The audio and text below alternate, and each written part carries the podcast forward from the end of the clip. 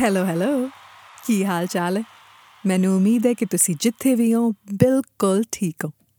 ਚਾਹ with T podcast ਦੀ ਅੱਜ ਦੀ ਇਸ ਕੜੀ ਵਿੱਚ ਮੇਰੇ ਨਾਲ ਜੁੜਨ ਲਈ ਬਹੁਤ ਬਹੁਤ ਸ਼ੁਕਰੀਆ। ਆਪਣੇ ਵਿੱਚੋਂ ਜ਼ਿਆਦਾਤਰ ਲੋਕ ਜਾਂ ਤਾਂ ਖੁਦ ਆਪਣੀ ਮਿੱਟੀ ਨੂੰ ਛੱਡ ਬਾਹਰਲੇ ਮੁਲਕਾਂ ਵਿੱਚ ਆ ਵਸੇ, ਜਾਂ ਸਾਡੇ ਮਾਪੇ ਜਾਂ ਵੱਡੇ ਬਜ਼ੁਰਗ।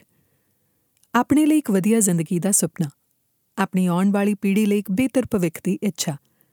ਸਾਨੂੰ ਸੱਤ ਸਮੁੰਦਰ ਪਾਰ ਲਿਆਈ ਆਪਾਂ ਸਾਰਿਆਂ ਨੇ ਬਗਾਨੇ ਮੁਲਕ ਆ ਕੇ ਇੱਕ ਇਕੱਲਾਪਨ, ਓਪਰਾਪਨ, ਇੱਕ ਜਦੋਜਹਿਦ ਮਹਿਸੂਸ ਕੀਤੀ ਹੈ ਤੇ ਫਿਰ ਹੌਲੀ-ਹੌਲੀ ਆਪਣੇ ਆਪ ਨੂੰ ਨਵੇਂ ਰਹਿਣ ਸਹਿਣ ਮੁਤਾਬਕ ਢਾਲਣਾ ਸਿੱਖ ਹੀ ਲਿਆ। ਸ਼ੁਰੂਆਤ ਦੇ ਪਹਿਲੇ 2-3 ਸਾਲ ਤਾਂ ਐ ਲੱਗਦਾ ਹੈ ਕਿ ਬਾਲਾ ਔਖਾ ਹੈ ਬਸ ਉਡਾਰੀ ਮਾਰੀਏ ਤੇ ਵਾਪਸ ਘਰ ਪਹੁੰਚ ਜਾਈਏ। ਇੱਕ ਖਿੱਚ ਲਗਾਤਾਰ ਮਹਿਸੂਸ ਹੁੰਦੀ ਹੈ ਪਰ ਫਿਰ ਜਿੱਦਾਂ ਜਿੱਦਾਂ ਸਮਾਂ ਲੰਘਦਾ ਹੈ, ਦਿਲ ਨੂੰ ਵਰਾਉਣਾ ਵੀ ਸਿੱਖ ਲਈਦਾ ਕਿ ਹੁਣ ਜੋ ਕੁਝ ਹੈ, ਇੱਥੇ ਹੀ ਹੈ। ਤੇ ਵਕਤ ਨਾਲ ਨਵੀਂ ਥਾਂ ਨਵੀਂ ਨਹੀਂ ਲੱਗਦੀ।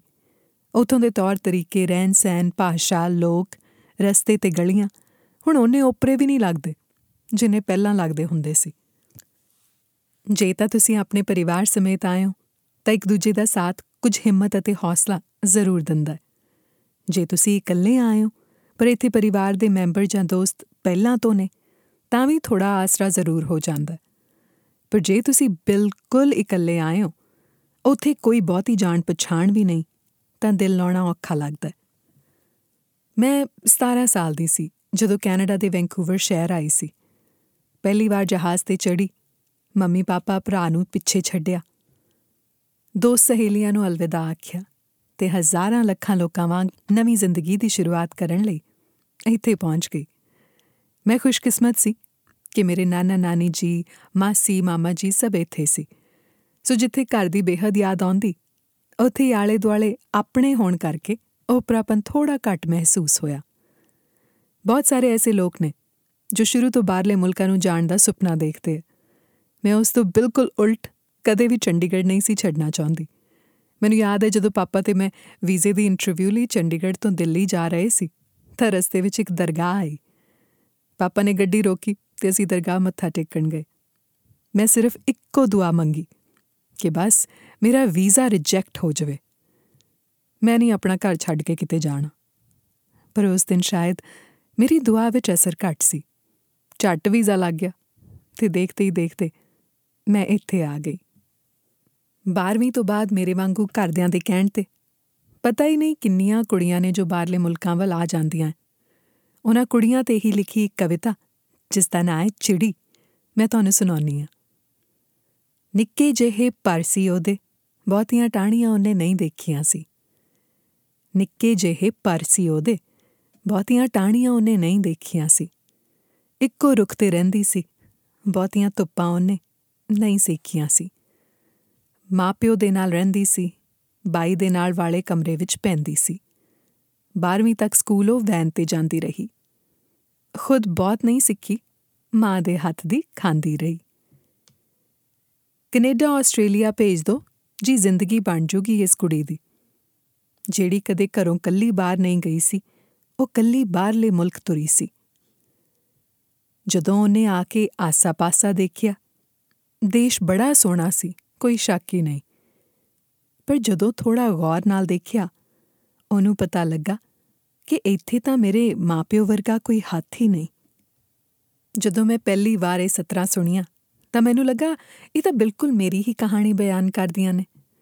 ਮੇਰੀ ਤੇ ਮੇਰੇ ਵਰਗੀਆਂ ਅਣਗਿਣਤ ਹੋਰ ਕੁੜੀਆਂ ਦੀ ਵੀ, ਜਿਨ੍ਹਾਂ ਦੇ ਤਜਰਬੇ ਮੇਰੇ ਨਾਲ ਮੇਲ ਖਾਂਦੇ ਇਸ ਕਵਿਤਾ ਨੂੰ ਕਲਮ ਦਿੱਤੀ ਹੈ ਰੋਬਿਨ ਸੰਧੂ ਨਾਂ ਦੇ ਨੌਜਵਾਨ ਸ਼ਾਇਰ, ਗੀਤਕਾਰ ਤੇ ਗਾਇਕ ਨੇ।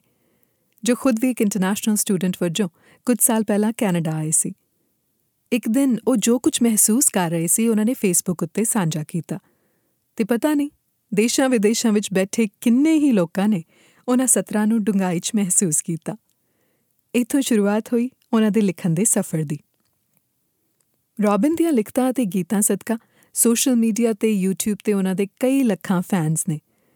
ਹਾਲ ਹੀ ਵਿੱਚ ਵੈਂਕੂਵਰ ਦੇ 5X ਫੈਸਟ ਵਿੱਚ ਰੋਬਿਨ ਨੂੰ ਆਪਣਾ ਪਹਿਲਾ ਸੋਲੋ ਸ਼ੋਅ ਕਰਨ ਦਾ ਮੌਕਾ ਮਿਲਿਆ, ਜਿੱਥੇ ਉਹਨਾਂ ਨੇ ਆਪਣੇ ਗੀਤ ਅਤੇ ਸ਼ਾਇਰੀ ਲਾਈਵ ਆਡੀਅנס ਨਾਲ ਸਾਂਝੀ ਕਰਕੇ ਸਭ ਦਾ ਦਿਲ ਜਿੱਤ ਲਿਆ। ਰਾਜਸਥਾਨ ਦੇ ਸ਼੍ਰੀ ਗੰਗਾਨਗਰ ਵਿੱਚ ਜਨਮੇ ਪਲੇ ਰੌਬਿਨ 19 ਸਾਲ ਦੀ ਉਮਰ ਵਿੱਚ ਕੈਨੇਡਾ ਆਏ ਤੇ ਅੱਜ ਆਪਣੀ ਕਲਮ ਅਤੇ ਗਾਇਕੀ ਨਾਲ ਵਾਵਾ ਖੱਟ ਰਹੇ ਹੈ। ਅੱਜ ਚਾਈਵੁੱਡ ਟੀ ਦੀ ਇਸ ਕੜੀ ਵਿੱਚ ਉਹਨਾਂ ਨਾਲ ਮੁਲਾਕਾਤ ਕਰਨ ਤੋਂ ਪਹਿਲਾਂ ਤੁਹਾਨੂੰ ਇਹ ਜ਼ਰੂਰ ਦੱਸ ਦਈਏ ਕਿ ਪੋਡਕਾਸਟ ਦੇ ਇਸ ਹਿੱਸੇ ਨੂੰ ਸਪਾਂਸਰ ਕੀਤਾ ਹੈ ਪੈਸੀਫਿਕ ਵੇਜ਼ ਇਮੀਗ੍ਰੇਸ਼ਨ ਨੇ। ਕੀ ਤੁਸੀਂ ਆਪਣੀ ਜ਼ਿੰਦਗੀ ਵਿੱਚ ਇੱਕ ਨਵਾਂ ਚੈਪਟਰ ਸ਼ੁਰੂ ਕਰਨ ਦਾ ਸੁਪਨਾ ਵੇਖ ਰਹੇ ਹੋ? ਜਾਂ ਇੱਕ ਡਾਈਵਰਸ ਤੇ ਵਾਈਬ੍ਰੈਂਟ ਮੁਲਕ ਵਿੱਚ ਨਵੀਆਂ ਓਪਰਚੁਨਿਟੀਆਂ ਲੱਭ ਰਹੇ ਹੋ? ਸਾਡੇ ਅੱਜ ਦੇ sponsor Pacific Waves immigration Surrey ਦੀ ਕੁੱਬਰ ਦੀ ਇਮੀਗ੍ਰੇਸ਼ਨ ਕੰਪਨੀ ਤੁਹਾਡੇ ਸੁਪਨਿਆਂ ਨੂੰ ਸਾਕਾਰ ਕਰਨ ਲਈ ਤਿਆਰ ਹੈ। ਭਾਵੇਂ ਤੁਸੀਂ ਇੱਕ ਸਕਿਲਡ ਵਰਕਰ ਹੋ, ਜੋ ਕੈਨੇਡਾ ਵਿੱਚ ਇੱਕ ਨਵੇਂ ਕੈਰੀਅਰ ਦੀ ਸ਼ੁਰੂਆਤ ਕਰਨ ਦੀ ਇੱਛਾ ਰੱਖਦਾ ਹੈ, ਜਾਂ ਇੱਕ ਇਛੁਕ ਸਟੂਡੈਂਟ ਹੋ, ਜੋ ਕੈਨੇਡਾ ਵਿੱਚ ਵਰਲਡ ਕਲਾਸ ਐਜੂਕੇਸ਼ਨ ਲੈਣਾ ਚਾਹੁੰਦਾ ਹੈ। ਜਾਂ ਆਪਣੇ ਪਰਿਵਾਰ ਦੇ ਮੈਂਬਰਾਂ ਨੂੰ ਦੁਬਾਰਾ ਮਿਲਣਾ ਚਾਹੁੰਦੇ ਹੋ। ਪੈਸੀਫਿਕ ਵੇਜ਼ ਇਮੀਗ੍ਰੇਸ਼ਨ ਤੁਹਾਡੀਆਂ ਜ਼ਰੂਰਤਾਂ ਨੂੰ ਸਮਝਦੇ ਹੋਏ ਆਪਣੀ ਪਰਸਨਲਾਈਜ਼ਡ ਅਪਰੋਚ ਨਾਲ ਤੁਹਾਡੀ ਇਮੀਗ੍ਰੇਸ਼ਨ ਜਰਨੀ ਦਾ ਬਲੂਪ੍ਰਿੰਟ ਤਿਆਰ ਕਰਦੇ ਨੇ। ਸੋ ਜੇ ਤੁਸੀਂ ਆਪਣੇ ਕੈਨੇਡਾ ਇਮੀਗ੍ਰੇਟ ਹੋਣ ਦੇ ਸਫ਼ਰ ਦੀ ਸ਼ੁਰੂਆਤ ਕਰਨ ਲਈ ਤਿਆਰ ਹੋ, ਤਾਂ ਅੱਜ ਹੀ ਪੈਸੀਫਿਕ ਵੇਜ਼ ਇਮੀਗ੍ਰੇਸ਼ਨ ਨੂੰ ਫੋਨ ਕਰੋ, ਫੋਨ ਨੰਬਰ ਨੋਟ ਕਰੋ 604 396 9557 that's 604 396 9557 Pacific Ways Immigration. So chalo, hun chalde aaj di mulaqat deval. Jo hai naujawan shayar geetkar ate gayak Robin Sandhu de naal. Here is Robin on Chai with Tea.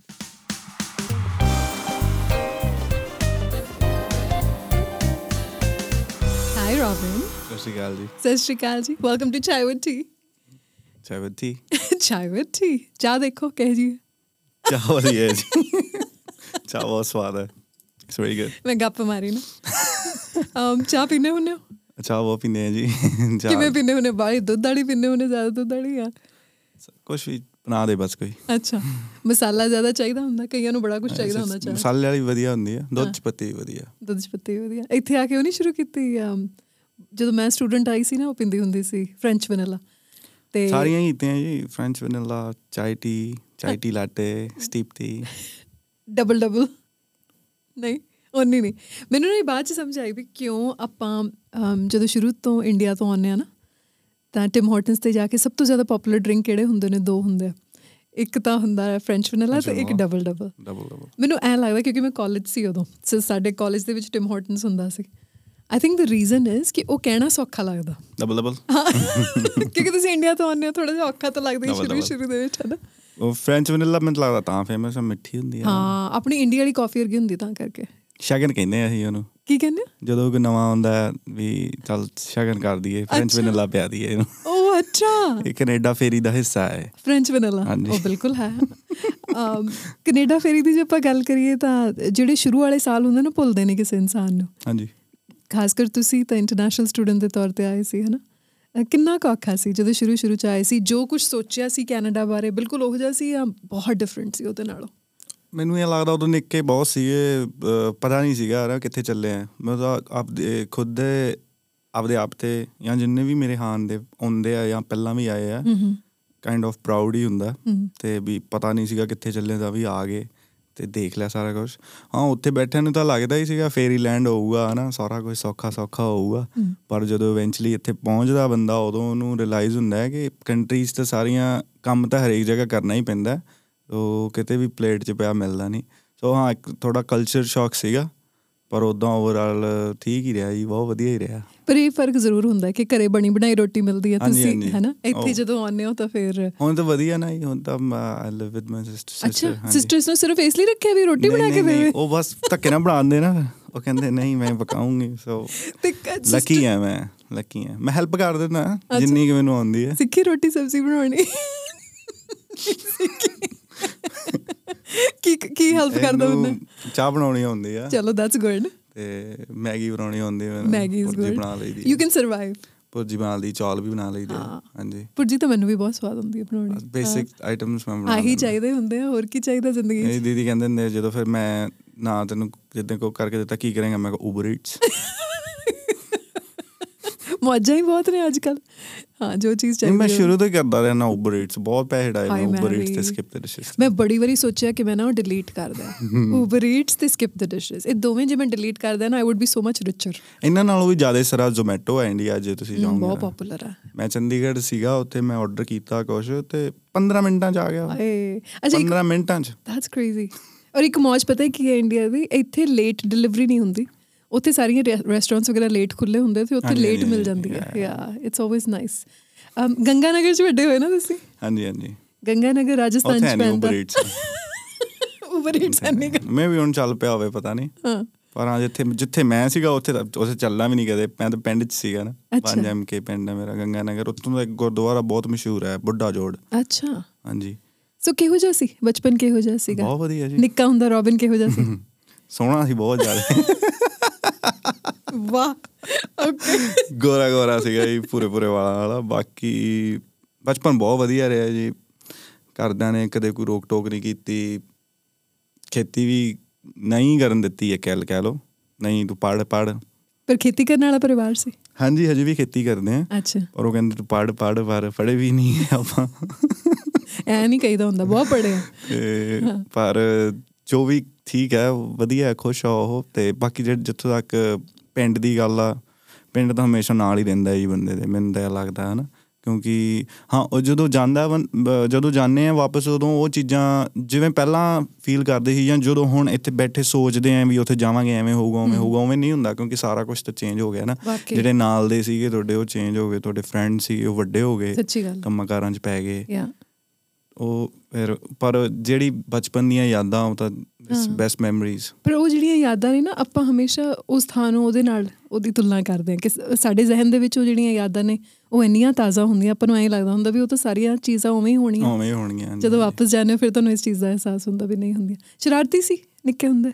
ਕਹਿ ਸਕਦੇ ਆ ਕਿਹੋ ਜਿਹੀਆਂ ਸ਼ਰਾਰਤਾਂ ਕਰਦੇ ਹੁੰਦੇ ਸੀ? ਉਦਾਂ ਹੀ ਬਸ ਭੱਜੇ ਫਿਰਦੇ ਸਾਈਕਲ ਭਜਾਈ ਗਏ। ਲੜਾਈ ਬਹੁਤ ਕੀਤੀ। ਅੱਛਾ ਕਿਹੜੀ ਗੱਲ ਤੇ ਲੜਾਈ ਬਸ ਕਰਦੇ ਉਵੇਂ ਹੀ ਲੜ ਪੈਂਦੇ ਸੀ ਵੈਨ। ਰੋਬਿਨ ਲੱਗਦਾ ਤਾਂ ਨਹੀਂ ਲੜਾਕਾ? ਨਹੀਂ ਨਹੀਂ ਨਹੀਂ ਲਾ ਹੈ ਤਾਂ ਲੜਾਕਾ ਤਾਂ ਨਹੀਂ ਗਾ ਮੈਂ ਪਰ ਨਿੱਕੇ ਹੁੰਦੇ ਉਵੇਂ ਹੀ ਲੜ ਪੈਂਦੇ ਨਾ ਬਿਨਾਂ ਕਿਸੇ ਗੱਲ ਤੋਂ। ਅੱਛਾ। ਬਸ ਉਹੀ ਬਸ ਵੈਨ ਚ ਲੜ ਪਏ। ਸਕੂਲ ਜਾਣ ਤੋਂ ਪਹੁੰਚਣ ਤੋਂ ਪਹਿਲਾਂ ਪਹਿਲਾਂ ਹੀ ਅਸੀਂ ਇੱਕ ਦੂਜੇ ਨਾਲ ਹੱਥੋਂ ਪਾਈ ਹੋ ਗਏ ਟਾਈਆਂ ਟੁਈਆਂ। ਓਏ ਹੋਏ। ਟੇਡੀਆਂ ਕਰਕੇ ਫੇਰ ਪਹੁੰਚਦੇ ਸੀ। ਮੁੰਡਿਆਂ ਦੇ ਵਿੱਚ ਕਿਉਂ ਹੈ? ਇਹ ਇੰਨਾ ਐਗਰੈਸ਼ਨ ਕਾਹਤੋਂ ਹੈ? ਵਾਈ ਇਜ਼ ਦੈਟ ਪਤਾ ਨਹੀਂ ਇਹ ਬਸ ਨੈਚੁਰਲੀ ਹੈ। ਇੱਕ ਮੈਂ ਇਹ ਵੀ ਸੁਣਿਆ ਕਿ ਤੁਸੀਂ ਚੀਜ਼ਾਂ ਬੜੀਆਂ ਆਬਜ਼ਰਵ ਕਰਦੇ ਹੁੰਦੇ ਸੀ ਨਿੱਕੇ ਹੁੰਦੇ। ਹਾਂਜੀ ਹਾਂਜੀ। ਬਾਲਾ ਨਿੱਕਾ ਹੁੰਦਾ ਤਾਂ ਨਹੀਂ ਕਹਿ ਉਹ ਤਾਂ ਮੈਨੂੰ ਯਾਦ ਹੀ ਨਹੀਂ। ਪਰ ਜਦੋਂ ਥੋੜਾ ਜਿਹਾ ਵੱਡਾ ਹੋਇਆ ਮੈਨੂੰ ਲੱਗਦਾ ਆਈ ਗੈਸ 8th 9th ਤੋਂ ਮੈਨੂੰ ਥੋੜਾ ਜਿਹਾ ਥਿਉਰੀ ਦਾ ਲਿਟਰੇਚਰ ਦਾ ਮੈਨੂੰ ਜ਼ਿਆਦਾ ਹੋ ਗਿਆ ਸੀਗਾ। ਅੱਛਾ। ਤੇ ਮੈਂ ਲਿਖਣ ਲੁਖਣ ਵੀ ਲੱਗ ਪਿਆ ਜੀ ਥੋੜਾ ਬਹੁਤ ਬਸ ਇਧਰੋਂ ਉਧਰੋਂ ਦੇਖ ਦੁਖ ਕੇ ਕਿ ਗਾਣੇ ਕੋਈ ਗਾਣਾ ਸੁਣ ਲਿਆ ਹਨਾ ਉਹ ਗਾਣੇ ਤੋਂ ਸੋਚ ਕੇ ਵੀ ਹਾਂ ਜਿੱਦਾਂ ਦੀਆਂ ਗੱਲਾਂ ਉਹ ਗਾਣੇ ਚ ਉਹ ਉਹ ਜੀਆਂ ਗੱਲਾਂ ਲਿਖ ਕੇ ਪੇਪਰ ਤੇ। ਅੱਛਾ। ਪਰ ਜਿੱਦਾਂ ਨਾਲ ਦੇ ਹੁੰਦੇ ਸੀ ਕਲਾਸ ਚ 10ਵੀਂ ਚ ਉਹ ਮੰਨਦੇ ਨਹੀਂ ਸੀ ਤੂੰ ਲਿਖਿਆ। ਉਹ ਅੱਛਾ ਕਹਿੰਦੇ ਸੀ ਤੂੰ ਥੋੜਾ ਲਿਖਿਆ ਚੱਕਿਆ ਹੋਊਗਾ ਕਿਤੋਂ? misterjat.com ਜੋ ਤੱਕ ਕਿਤੇ ਚੱਕ ਲਿਆ ਹੋਊਗਾ ਤੂੰ। ਮੈਂ ਕਿਹਾ ਠੀਕ ਆ ਬਾਈ ਚੱਕ ਲਿਆ ਹੋਊਗਾ ਫਿਰ ਹਨਾ? ਅੱਛਾ। ਹੌਲੀ ਹੌਲੀ ਉਹਨਾਂ ਨੂੰ ਪਤਾ ਲੱਗਣ ਲੱਗ ਪਿਆ ਲਿਖਦਾ ਫਿਰ ਮੈਥੋਂ ਉਹ ਉਹ ਫੇਸਬੁੱਕ ਵਾਲੇ ਸਟੇਟਸ ਲਗਾਉਣ ਲੱਗ ਪਿਆ ਆਪਦੀ ਫੋਟੋ ਤੇ ਪਾਉਣ ਨੂੰ। ਅੱਛਾ। ਉਹ ਆ ਸੰਧੂ ਆ ਫੋਟੋ ਆ ਲੈ ਕੇ ਦੇਈ ਯਾਰ। ਅੱਲਾ ਬਾਈ ਇੱਕ ਨੂੰ ਦੋ ਨੂੰ ਤਿੰਨ ਨੂੰ ਚਾਰ ਨੂੰ ਬੜਿਆਂ ਜਣਿਆਂ ਨੂੰ ਮੈਂ ਸਟੇਟਸ ਲਿਖ ਕੇ ਦਿੱਤੇ ਜੀ ਜਦੋਂ ਮੈਂ ਇੰਡੀਆ ਸੀਗਾ। ਫਿਰ ਹੌਲੀ ਹੌਲੀ ਉਹ ਮੰਨ ਗਏ ਵੀ ਹਾਂ ਯਾਰ ਲਿਖਦਾ ਤਾਂ ਆਪ ਹੀ ਹੈ ਸੋਹਣਾ ਨਾ ਲਿਖ ਲੈਂਦਾ ਕਿ। ਅੱਛਾ ਇਹ ਲਿਖਣ ਦੀ ਵੀ ਤੁਹਾਨੂੰ ਬਾਅਦ ਚ ਪਤਾ ਲੱਗਿਆ ਗੁੜਤੀ ਜਿਹੜੀ ਉਹ ਘਰ ਤੋਂ ਹੀ ਮਿਲੀ ਸੀ। ਕਿਉਂਕਿ ਘਰ ਦੇ ਵਿੱਚ ਦਾਦਾ ਹੀ ਲਿਖਦੇ ਹੁੰਦੇ ਸੀ। ਹਾਂਜੀ ਦਾਦਾ ਹੀ ਲਿਖਦੇ ਸੀ ਰਿਸ਼ਪਾਲ ਸਿੰਘ ਸੰਧੂ। ਅ ਲਿਖਦੇ ਸੀਗੇ ਉਹ ਤੇ ਕਿਤਾਬਾਂ ਵੀ ਲਿਖੀਆਂ ਕਈ ਤੇ ਗਾਣੇ ਵੀ ਲਿਖੇ ਆ ਜਿਵੇਂ ਘੋੜੀਆਂ ਗਾਉਂਦੇ ਹੁੰਦੇ ਆ ਵਿਆਹ ਤੇ। ਜਿਹੜੀਆਂ ਉਹ ਵੀ ਲਿਖੀਆਂ ਉਹ ਸਾਡੇ ਘਰੇ ਇੱਕ ਫਰੇਮ ਕਰਾ ਕੇ ਵੀ ਲਿਖੀ ਵੀ ਹੈ ਅੱਛਾ। ਹਾਂਜੀ ਮੇਰੇ ਡੈਡੀ ਦੇ ਜਿਵੇਂ ਮਾਮੇ ਦੇ ਵਿਆਹ ਵੇਲੇ ਲਿਖੀ ਸੀ ਜਿਵੇਂ. ਉਹਨਾਂ ਦੇ ਸਭ ਤੋਂ ਛੋਟੇ ਸਾਲੇ ਦੇ ਦਾਦੇ ਦੇ। ਅੱਛਾ। ਤੇ ਪਰ ਹਾਂ ਉਹਨਾਂ ਦੇ ਕੋਈ ਪਰਸਨਲ ਐਕਸਪੀਰੀਅੰਸ ਨਹੀਂ ਸਹੀ ਰਹੇਗੇ। Okay with in the industry ਜਦੋਂ ਉਹਨਾਂ ਨੇ ਟਰਾਈ ਕੀਤਾ ਕਿ ਮੈਂ ਕਿਸੇ ਨਾਲ ਅੱਛਾ। ਵੀ ਕੰਮ ਕਰਨ ਦੀ ਕੇ ਦੇਖਾਂ ਪਰ ਉਹ ਨਹੀਂ ਸਹੀ ਰਹੇ। ਉਹ ਸ਼ੁਰੂ ਤੋਂ ਮਤਲਬ ਉਹ ਮਤਲਬ ਕੰਮਕਾਰ ਵਾਲੇ ਬੰਦੇ ਹਨਾ ਜੀ? ਉਹ ਬਾਲਾ ਇਹਨਾਂ ਚੀਜ਼ਾਂ 'ਚ ਫਿਰ ਇੰਟਰਸਟ ਮਤਲਬ. ਥੋੜੇ ਜੇ ਰਸੂਖਦਾਰ ਹਨਾ। ਸੋ ਉਹਨਾਂ ਨੂੰ ਵਧੀਆ ਨਹੀਂ ਲੱਗਿਆ ਤੇ ਉਹ ਕਹਿੰਦੇ ਨਹੀਂ ਇਸ ਕੰਮ 'ਚ ਨਹੀਂ ਮੈਂ ਪੈਣਾ। ਤੇ ਸਤਾਨ ਫਾਦਰ ਸਾਹਿਬ ਦਾ ਕੋਈ ਸ਼ੌਕ ਸੀ ਕਦੇ? ਹਾਂ ਗਾਉਣਾ ਬਹੁਤ ਵਧੀਆ ਲੱਗਦਾ ਉਹਨਾਂ ਨੂੰ ਹਾਂਜੀ। ਸੋ ਉੱਥੋਂ ਮਿਲ ਗਿਆ ਤੇ ਕਹਿ ਸਕਦੇ ਆ ਜੀ ਪਰ ਉਹ ਜੇ ਬਹੁਤ ਸੋਹਣਾ ਗਾਉਂਦੇ ਆ ਮੈਂ ਤਾਂ ਉਹਨਾਂ ਸੋਹਣਾ ਗਾਉ ਗਾਉਣ ਲੱਗ ਪਾਉਂਦੇ ਆ ਲੱਕੀ ਹੈ ਨਾ। ਹਾਂਜੀ। ਉਹਨਾਂ ਨੂੰ ਟ੍ਰੇਨਿੰਗ ਮਿਲੀ ਹੈ ਕਿਤੋਂ ਕਿ ਹਾਂਜੀ ਕੁਦਰਤੀ ਹਾਂਜੀ ਤੌਰ ਉਹ ਦਸ਼ਮੇਸ਼ ਪਬਲਿਕ ਸਕੂਲ ਚ ਪੜ੍ਹਿਆ ਉਹ ਅੱਛਾ। ਫਰੀਦਕੋਟ। ਉੱਥੇ ਉਹਨਾਂ ਦੇ ਟੀਚਰ ਹੁੰਦੇ ਸੀਗੇ ਨਿਰਮਲ ਸਿੱਧੂ। ਅੱਛਾ। ਜਿਹੜੇ ਨਿਰਮਲ ਸਿੱਧੂ ਸਿੰਗਰ ਹੈ ਕਾਫੀ ਫੇਮਸ ਹਨ. ਤੇ ਉਹ ਉਹਨਾਂ ਦੇ ਇੱਥੇ ਉਸਤਾਦ ਹੁੰਦੇ ਸੀਗੇ ਉੱਥੋਂ ਸਿੱਖੇ ਆ। ਤੇ ਸਾਡੇ ਇੱਕ ਵਾਰੀ ਰਿਸ਼ਤੇਦਾਰੀ 'ਚ ਡੈਡੀ ਦੇ ਨਾਨਕੇ ਜੀ ਵਿਆਹ ਸੀਗਾ ਕਿਸੇ ਦਾ। ਮੈਨੂੰ ਐਗਜ਼ੈਕਟ ਨਹੀਂ ਪਤਾ ਤੇ ਉੱਥੇ ਉਹਨਾਂ ਨੇ ਸ਼ਾਇਦ ਮਾਨਕ ਸਾਹਿਬ ਕਰਾਏ ਸੀਗੇ। ਤੇ ਉਸ 80s ਦੀ ਸ਼ਾਇਦ. ਗੱਲ ਹੈ ਹਨਾ? ਤੇ ਮੈਂ ਆਪਣੇ ਫੈਕਟਸ ਕਲੀਅਰ ਰੱਖਣਾ ਚਾਹੁੰਦਾ ਫॉर द ਇੰਟਰਨੈਟ ਬਟ ਮੈਨੂੰ ਲੱਗਦਾ ਪੁਰਾਣੀ ਗੱਲ ਆ। ਕਾਫੀ ਪੁਰਾਣੀ ਗੱਲ ਹੈ ਉਹ 1500 ਪਤਾ ਨਹੀਂ 2000 ਜਾਂ 3000 ਚ ਉਦੋਂ ਆਏ ਸੀਗੇ ਉਹ। ਅੱਛਾ। ਤੇ ਉੱਥੇ ਡੈਡੀ ਸਾਡੇ ਡੈਡੀ ਜੀ ਨੇ ਗਾਣਾ ਗਾਇਆ ਸੀ ਉੱਥੇ। ਅੱਛਾ। ਤੇ ਸਾਡੇ ਹੀ ਉੱਥੇ ਪਿੰਡਾਂ ਦੀ ਗੱਲ ਆ। ਸਾਰੇ ਮੈਨੂੰ ਬਹੁਤ ਨਿੱਕੇ ਹੁੰਦੇ ਨੂੰ ਵੀ ਦੱਸਦੇ ਹੁੰਦੇ ਸੀ ਬਾਅਦ ਚ ਵੀ ਦੱਸਦੇ ਰਹੇ। ਤੇ ਉੱਥੇ ਇੰਨੇ ਉਹਨਾਂ ਦੇ 700 800 ਰੁਪਈਆ ਲੋਕਾਂ ਨੇ ਸੈੱਟਤਾ ਸੀ। ਅੱਛਾ ਵੱਡੀ ਗੱਲ ਹੈ ਉਹ। ਉਸ ਸਮੇਂ ਦੇ ਉੱਥੇ ਵਿੱਚ। ਅੱਧਾ ਘੰਟਾ ਮੈਨੂੰ ਲੱਗਦਾ 3 4 5 ਗਾਣੇ ਗਾਏ ਤੇ ਉਸ ਸਮੇਂ ਹਾਂ। ਕਿਉਂਕਿ 3000 ਮੈਨੂੰ ਲੱਗਦਾ 2500 3000 ਦਾ ਸਿੰਗਰ ਆਇਆ ਸੀ ਹਨਾ। ਕਹਿੰਦੇ ਹੁੰਦੇ ਨੇ ਜਦੋਂ ਇਕੱਠੇ ਹੁੰਦੇ ਪੰਜਾਬੀ ਕੋਈ ਨਾ ਕੋਈ ਰਿਸ਼ਤੇਦਾਰੀ ਨਿਕਲ ਆਉਂਦੀ ਹੈ ਮੈਂ ਰਿਸ਼ਤੇਦਾਰੀ ਕੱਢਾਂ? ਨਹੀਂ ਨਿਕਲਣੀ ਜੀ ਸਾਡੀ ਗੰਗਾ ਨਗਰ ਵੱਲ ਨਹੀਂ ਕੋਈ ਰਿਸ਼ਤੇਦਾਰੀ। ਫਰੀਦਕੋਟ ਤਾਂ ਨਿਕਲ ਸਕਦੀ ਹੈ। ਫਰੀਦਕੋਟ ਨਿਕਲ ਸਕਦੀ ਮੇਰੇ ਪੜਨਾਨਕੇ ਨੇ ਫਰੀਦਕੋਟ। ਉਹ ਵੀ ਸੰਧੂ ਨੇ। ਪੜਨਾਨਕੇ? ਹਾਂ ਮੇਰੇ ਮਾਮ ਦੇ ਨਾਨਕੇ ਫਰੀਦਕੋਟ ਨੇ। ਮੈਂ ਫਰੀਦਕੋਟ ਵੱਡੀ ਹੋਈ ਹਾਂ। ਸਾਡੇ ਦਾਦਾ ਜੀ ਦੇ ਨਾਨਕੇ ਫਰੀਦਕੋਟ ਹੈ। ਨਿਕਲ ਆਈ ਨਾ। ਮੈਂ ਕੀ ਕਿਹਾ ਸੀ ਕਮਾਲ ਹੈ So, ਕਿਉਂਕਿ ਮੇਰੇ- ਸਮਾਲ ਵਰਲਡ ਸਮਾਲ ਵਰਲਡ ਮੇਰੇ ਨਾਨਾ ਨਾਨੀ ਜੀ ਹੋਰੀ ਕੈਨੇਡਾ ਆ ਗਏ ਸੀਗੇ ਜਦੋਂ ਅਸੀਂ ਨਿੱਕੇ ਹੁੰਦੇ ਸੀ ਸੋ ਅਸੀਂ ਹੁਣ ਨਾਨਕੇ ਤਾਂ ਉੱਥੇ ਰਹੇ ਨਹੀਂ ਮੁਕਸਰ ਨਾਨਾ ਨਾਨੀ ਮੁਕਸਰ ਰਹਿੰਦੇ ਹੁੰਦੇ ਸੀ ਠੀਕ ਹੈ ਸੋ ਅਸੀਂ ਗਰਮੀਆਂ ਦੀਆਂ ਛੁੱਟੀਆਂ ਦੇ ਵਿੱਚ ਫਰੀਦਕੋਟ ਆਉਂਦੇ ਹੁੰਦੇ ਸੀ ਮੈਂ ਤੇ ਮੇਰਾ ਬ੍ਰਦਰ ਸੋ ਮੇਰਾ ਸਾਰਾ ਬਚਪਨ ਜਿਹੜਾ ਫਰੀਦਕੋਟ ਠੀਕ ਹੈ ਹਾਂ ਨਾਈਸ ਯਾ ਬਹੁਤ ਵਧੀਆ ਬਹੁਤ ਵਧੀਆ ਸ਼ਹਿਰ ਹੈ ਤੇ ਹਿਸਟੋਰਿਕ ਸ਼ਹਿਰ ਹੈ ਬਹੁਤ ਯਾ ਫਰੀਦਕੋਟ ਯਾ ਤੇ ਕੋਟਕਪੂਰੇ ਨਾਲੇ ਟੋਡਾ ਬੜਾ ਸਵਾਦ ਮਿਲਦਾ ਹਾਂਜੀ ਮੈਨੂੰ ਸੱਚੀ ਕੋਈ ਕਹਿ ਦਿੰਦਾ ਮੈਂ ਇੰਡੀਆ ਤੋਂ ਆਉਣਾ ਮੈਂ ਹਮੇਸ਼ਾ ਕਹਿੰਦੀ ਹੁੰਦੀ ਕੀ ਲੱਗਿਆ ਟੋਡਾ। ਆਇਓ। ਅਸੀਂ ਸੰਧੂ ਵਾਲੇ ਬਾਬੇ ਨੂੰ ਮੰਨਦੇ ਆ ਜੀ ਹਾਂ, ਮੈਂ ਉੱਥੇ ਗਈ ਸੀ ਅਸੀਂ। ਜਾਂਦੇ ਹੁੰਦੇ ਸੀ ਉੱਥੇ ਕੋਟਕਪੂਰਾ ਫਿਰ ਕੋਟਕਪੂਰੇ ਵਿੱਚ ਦੀ ਜਾਣਾ ਪੈਂਦਾ yeah. ਮੜਾਣੇ ਜਾਣਾ ਪੈਂਦਾ ਬਿਲਕੁਲ ਚਲੋ ਬਚਪਨ ਦੀ ਗੱਲ ਹੋਈ ਜਦੋਂ ਆਬਜ਼ਰਵ ਕਰਨਾ ਹੁੰਦਾ ਸੀ ਚੀਜ਼ਾਂ ਨੂੰ ਤਾਂ ਉਹ ਚੀਜ਼ਾਂ ਦਾ ਅਸਰ ਰਾਈਟਿੰਗ ਉੱਤੇ ਕਿੰਨਾ ਕੁ ਪੈਂਦਾ ਹੁੰਦਾ ਸੀ ਜਦੋਂ ਆਬਜ਼ਰਵ ਕਰਦੇ ਸੀ ਚੀਜ਼ਾਂ ਤਾਂ ਕਿਹੋ ਜਿਹੀਆਂ ਲੱਗਦੀਆਂ ਸੀ ਬਾਕੀ ਬੱਚਿਆਂ ਨਾਲੋਂ ਜਿਹੜੀਆਂ ਉਹ ਚੀਜ਼ਾਂ ਨੋਟਿਸ ਨਹੀਂ ਕਰਦੇ ਬਾਕੀ ਬੱਚੇ ਮੈਨੂੰ ਦ ਰੀਜ਼ਨ ਆਮ ਆਸਕਿੰਗ ਇਸ ਕਿ ਆਰਟਿਸਟ ਜਿਹੜੇ ਹੁੰਦੇ ਆ ਨਾ ਉਹ ਦੁਨੀਆ ਨੂੰ ਬੜੀ ਡਿਫਰੈਂਟ ਨਜ਼ਰ ਦੇ ਨਾਲ ਦੇਖਦੇ ਆ। ਜਿੱਦਾਂ ਆਮ ਬੰਦਾ ਦੇਖਦਾ ਨਾ ਉਸ ਨਜ਼ਰ ਨਾਲ ਨਹੀਂ ਦੇਖਦੇ। ਉਹਦੇ ਚ ਕੋਈ ਨਾ ਕੋਈ ਚੀਜ਼ ਇਹੋ ਜਿਹੀ ਲੱਭ ਲੈਂਦੇ ਆ ਜਿਹੜੀ ਆਰਟਿਸਟਿਕ ਹੁੰਦੀ ਹੈ ਕ੍ਰੀਏਟਿਵ ਹੁੰਦੀ ਹੈ ਆਬਜ਼ਰਵੇਸ਼ਨ ਨਾਲ ਕੀ ਫ਼ਰਕ ਪਿਆ? ਹਾਂ। ਮੈਨੂੰ ਲੱਗਦਾ ਸਾਰਾ ਕੁਝ ਲਿਖਿਆ ਹੀ। ਮੈਂ ਆਬਜ਼ਰਵੇਸ਼ਨ ਵਾਲਾ ਜੇ ਮੈਂ ਆਬਜ਼ਰਵ ਨਹੀਂ ਕਰੂੰਗਾ ਤੇ ਫਿਰ ਤਾਂ ਮੇਰੇ ਕੋਲ ਗੱਲਾਂ ਬਹੁਤ ਘੱਟ ਆ ਕਰਨ ਨੂੰ ਹਨਾ? ਜਦੋਂ ਮੈਂ ਆਬਜ਼ਰਵ ਕਰਦਾ ਹਾਂ ਵੀ ਕਿਸੇ ਦਾ ਕੋਈ ਸ- ਜੇ ਮੰਨ ਲਓ ਮੈਂ ਕਈ ਵਾਰੀ ਜਦੋਂ ਮੈਂ ਬੱਸ 'ਚ ਜਾਂਦਾ ਹੁੰਦਾ ਸੀਗਾ ਫਿਰ ਮੈਂ ਤਾਂ ਬੱਸ 'ਚ ਬੈਠੇ ਲੋਕਾਂ ਨੂੰ ਵੀ ਮਤਲਬ ਐਦਾਂ ਨਹੀਂ ਵੀ ਘੂਰੀ ਜਾਂਦਾ ਸੀ ਪਰ ਉਦਾਂ ਚੜਦਾ ਉਤਰਦਾ ਹੁੰਦਾ ਕੋਈ ਕਈ ਵਾਰੀ ਕੋਈ ਫੋਨ ਤੇ ਹੁੰਦਾ ਖਿਜਿਆ ਹੁੰਦਾ ਹੈ, ਕਈ ਵਾਰੀ ਕੋਈ ਹੱਸੀ ਜਾਂਦਾ ਹੁੰਦਾ ਹੈ, ਕਈ ਵਾਰੀ ਕੋਈ ਉਦਾਂ ਹੀ ਟੈਨਸ਼ਨ ਚ ਹੁੰਦਾ ਹੈ, ਉਹਦੀਆਂ ਆਈਜ਼ ਹਮ। ਤੋਂ ਪਤਾ ਲੱਗ ਰਿਹਾ ਹੁੰਦਾ ਹੈ ਕਿ ਟੈਂਸ ਹੈ ਲਾਈਕ Yeah. ਸੋਚ ਰਿਹਾ ਕੁਝ ਸੋ देयर ਸੋ ਮੈਨੀ ਇਮੋਸ਼ਨਸ ਮੈਂ ਇੱਕ ਵਾਰੀ ਅਹ, ਉੱਥੇ ਡਰਾਈਵ ਥਰੂ ਤੇ ਸੀਗਾ ਤੇ ਮੈਨੂੰ ਕਿਸੇ ਨੇ ਜੋ ਜਿਹਨੇ ਸਰਵ ਕੀਤਾ ਅਹ, ਉਹ ਲੇਡੀ ਮੈਨੂੰ ਬਹੁਤ ਟੈਨਸ਼ਨ ਚ ਲੱਗੀ। Like it was around 1 am in the night ਤੇ ਮੈਂ ਡਰਾਈਵ ਥਰੂ ਤੇ ਮੈਨੂੰ ਲੱਗਦਾ ਐਂਡ ਵੀ ਦਾ ਸੀਗਾ ਆਈ ਡੋਨਟ ਨੋ ਤੇ ਬਸ ਉਦਾਂ ਹੀ ਬਸ ਫਿਰ ਜਦੋਂ ਬਾਅਦ ਡਰਾਈਵ ਹੋਮ ਮੈਂ ਸੋਚਦਾ ਗਿਆ ਵੀ ਪਤਾ ਨਹੀਂ ਕੀ ਗੱਲ ਹੋਊਗੀ ਪਤਾ ਨਹੀਂ ਕੀ ਗੱਲ ਹੋਊਗੀ ਨਾ। ਜਸਟ ਲਾਈਕ ਇਸ ਦਿਸ ਨੈਚੁਰਲ ਇਨ ਮੀ ਮੈਂ ਸੋਚਦਾ ਇਦਾਂ ਹਾਂ ਤੇ ਫਿਰ ਉਹ ਵੀ ਉਸ ਤਰੀਕੇ ਦੀ ਵੀ ਮੈਂ ਗਾਂ ਫਿਰ ਲਿਖ ਦਿੰਦਾ ਚੀਜ਼ਾਂ। ਤਾਂ ਹੀ ਆਰਟਿਸਟ ਸੈਂਸਿਟਿਵ ਬਹੁਤ ਹੁੰਦੇ ਨੇ। ਹਾਂਜੀ ਕਹਿ ਸਕਦੇ ਹਾਂ। ਬਹੁਤ ਸੈਂਸਿਟਿਵ ਹੁੰਦੇ ਤਾਂ ਹੀ ਉਹਨਾਂ ਦਾ ਦਿਲ ਵੀ ਸਭ ਤੋਂ ਜ਼ਿਆਦਾ ਦੁਖਦਾ। ਦਿਲ ਦੁਖਦਾ ਹੁੰਦਾ? ਜਸਟ ਫॉर द ਰੈਕਡ ਕਿ ਮੈਂ ਕਿਹਾ ਸੀ ਨਾ ਅਸੀਂ ਬਾਬੇ ਮੰਨ ਬਾਬੇ ਨਾਨਕ ਨੂੰ ਹੀ ਮੰਨਦੇ ਆ ਅਸੀਂ। ਉਹ ਬਾਬੇ ਨੂੰ ਵੈਸੇ ਸੰਧੂ ਵਾਲੇ ਬਾਬੇ ਮੰਨਦੇ ਆ। ਹਾਂਜੀ। ਕਰੈਕਟ ਸੰਧੂ ਮੰਨਦੇ ਆ ਸੰਧੂ ਮੰਨਦੇ ਆ ਤੇ ਤਾਂ ਕਰਕੇ ਅਸੀਂ ਉੱਥੇ ਮੇਲੇ ਤੇ ਜਾਂਦੇ ਹੁੰਦੇ ਹਾਂ ਹਾਂਜੀ ਹਾਂਜੀ। ਬਟ ਨਹੀਂ ਮੈਂ ਕਹਿ ਰਹੀ ਸੀ ਕਿ ਸੈਂਸਿਟਿਵ ਬਹੁਤ ਹੁੰਦੇ ਆਰਟਿਸਟ ਹਾਂਜੀ। ਕਿਹੜੀ ਹਰ ਚੀਜ਼ ਨੂੰ ਮਹਿਸੂਸ. ਕਰਨਾ। ਹਾਂਜੀ। ਮੈਂ ਫੀਲ ਕਰਦਾ ਵੀ ਮੈਂ ਜ਼ਿਆਦਾ ਸੈਂਸਿਟਿਵ ਹਾਂ ਤੇ ਇਹਦਾ ਨੁਕਸਾਨ ਵੀ ਬੜਾ। ਨੁਕਸਾਨ ਹੀ ਨੁਕਸਾਨ ਹੈ ਜੀ। ਕੀ ਨੁਕਸਾਨ? ਹੀ ਨੁਕਸਾਨ ਹੈ ਹਰੇਕ ਚੀਜ਼ ਨੂੰ ਦਿਲ ਤੇ ਲਾ ਲੈਣਾ। ਦਿਲ ਤੇ ਲਾ ਲੈਣਾ ਹਨਾ? ਪਰ ਜਿਵੇਂ ਜਿਵੇਂ ਲਾਈਫ ਬੰਦਾ ਆਪਦੀ ਜੀਂਦਾ ਉਹ ਇਵੈਂਚੁਅਲੀ ਸਹੀ ਹੋ ਜਾਂਦਾ ਜਾਂ ਮੇਬੀ ਪੱਥਰੀ ਹੋ ਜਾਂਦਾ ਹੈ ਨਾ ਸੋ ਉਹਨੂੰ ਸਹੀ ਹੋਣਾ ਵੀ ਕਹਿ ਸਕਦੇ ਆ ਸੋ ਉਹ ਕਿਹੜਾ ਸੀਗਾ? ਸਰਤਾਜ ਵਾਲਾ ਗਾਣਾ? ਦਿਲ ਹੋ ਜਾ ਨਹੀਂ ਰਿਹਾ। ਹੋਰ ਹੋ ਗਿਆ ਕਠੋਰ ਹੋ ਗਿਆ ਹਾਂਜੀ। ਹਾਂਜੀ। ਹਾਂ ਇਹ ਵੀ ਹੈ। ਮੈਨੂੰ ਨਹੀਂ ਲੱਗਦਾ ਕਠੋਰ ਹੁੰਦਾ ਸੈਂਸਿਟਿਵ ਇਨਸਾਨ ਦਾ ਦਿਲ। ਮੈਨੂੰ ਐ ਲੱਗਦਾ ਕਿ ਰਹਿੰਦਾ ਉਦਾਂ ਹੀ ਹਾਂ ਉੱਦਾਂ ਤਾਂ ਫਸ ਗਏ ਇਹ ਸਾਰੀ ਉਮਰ ਦਾ ਝਗੜਾ ਹੁਣ ਡਨ ਫॉर ਲਾਈਫ ਕਿਹੜੀਆਂ ਚੀਜ਼ਾਂ ਦੁੱਖ ਦਿੰਦੀਆਂ ਨੇ ਸਭ ਤੋਂ ਜ਼ਿਆਦਾ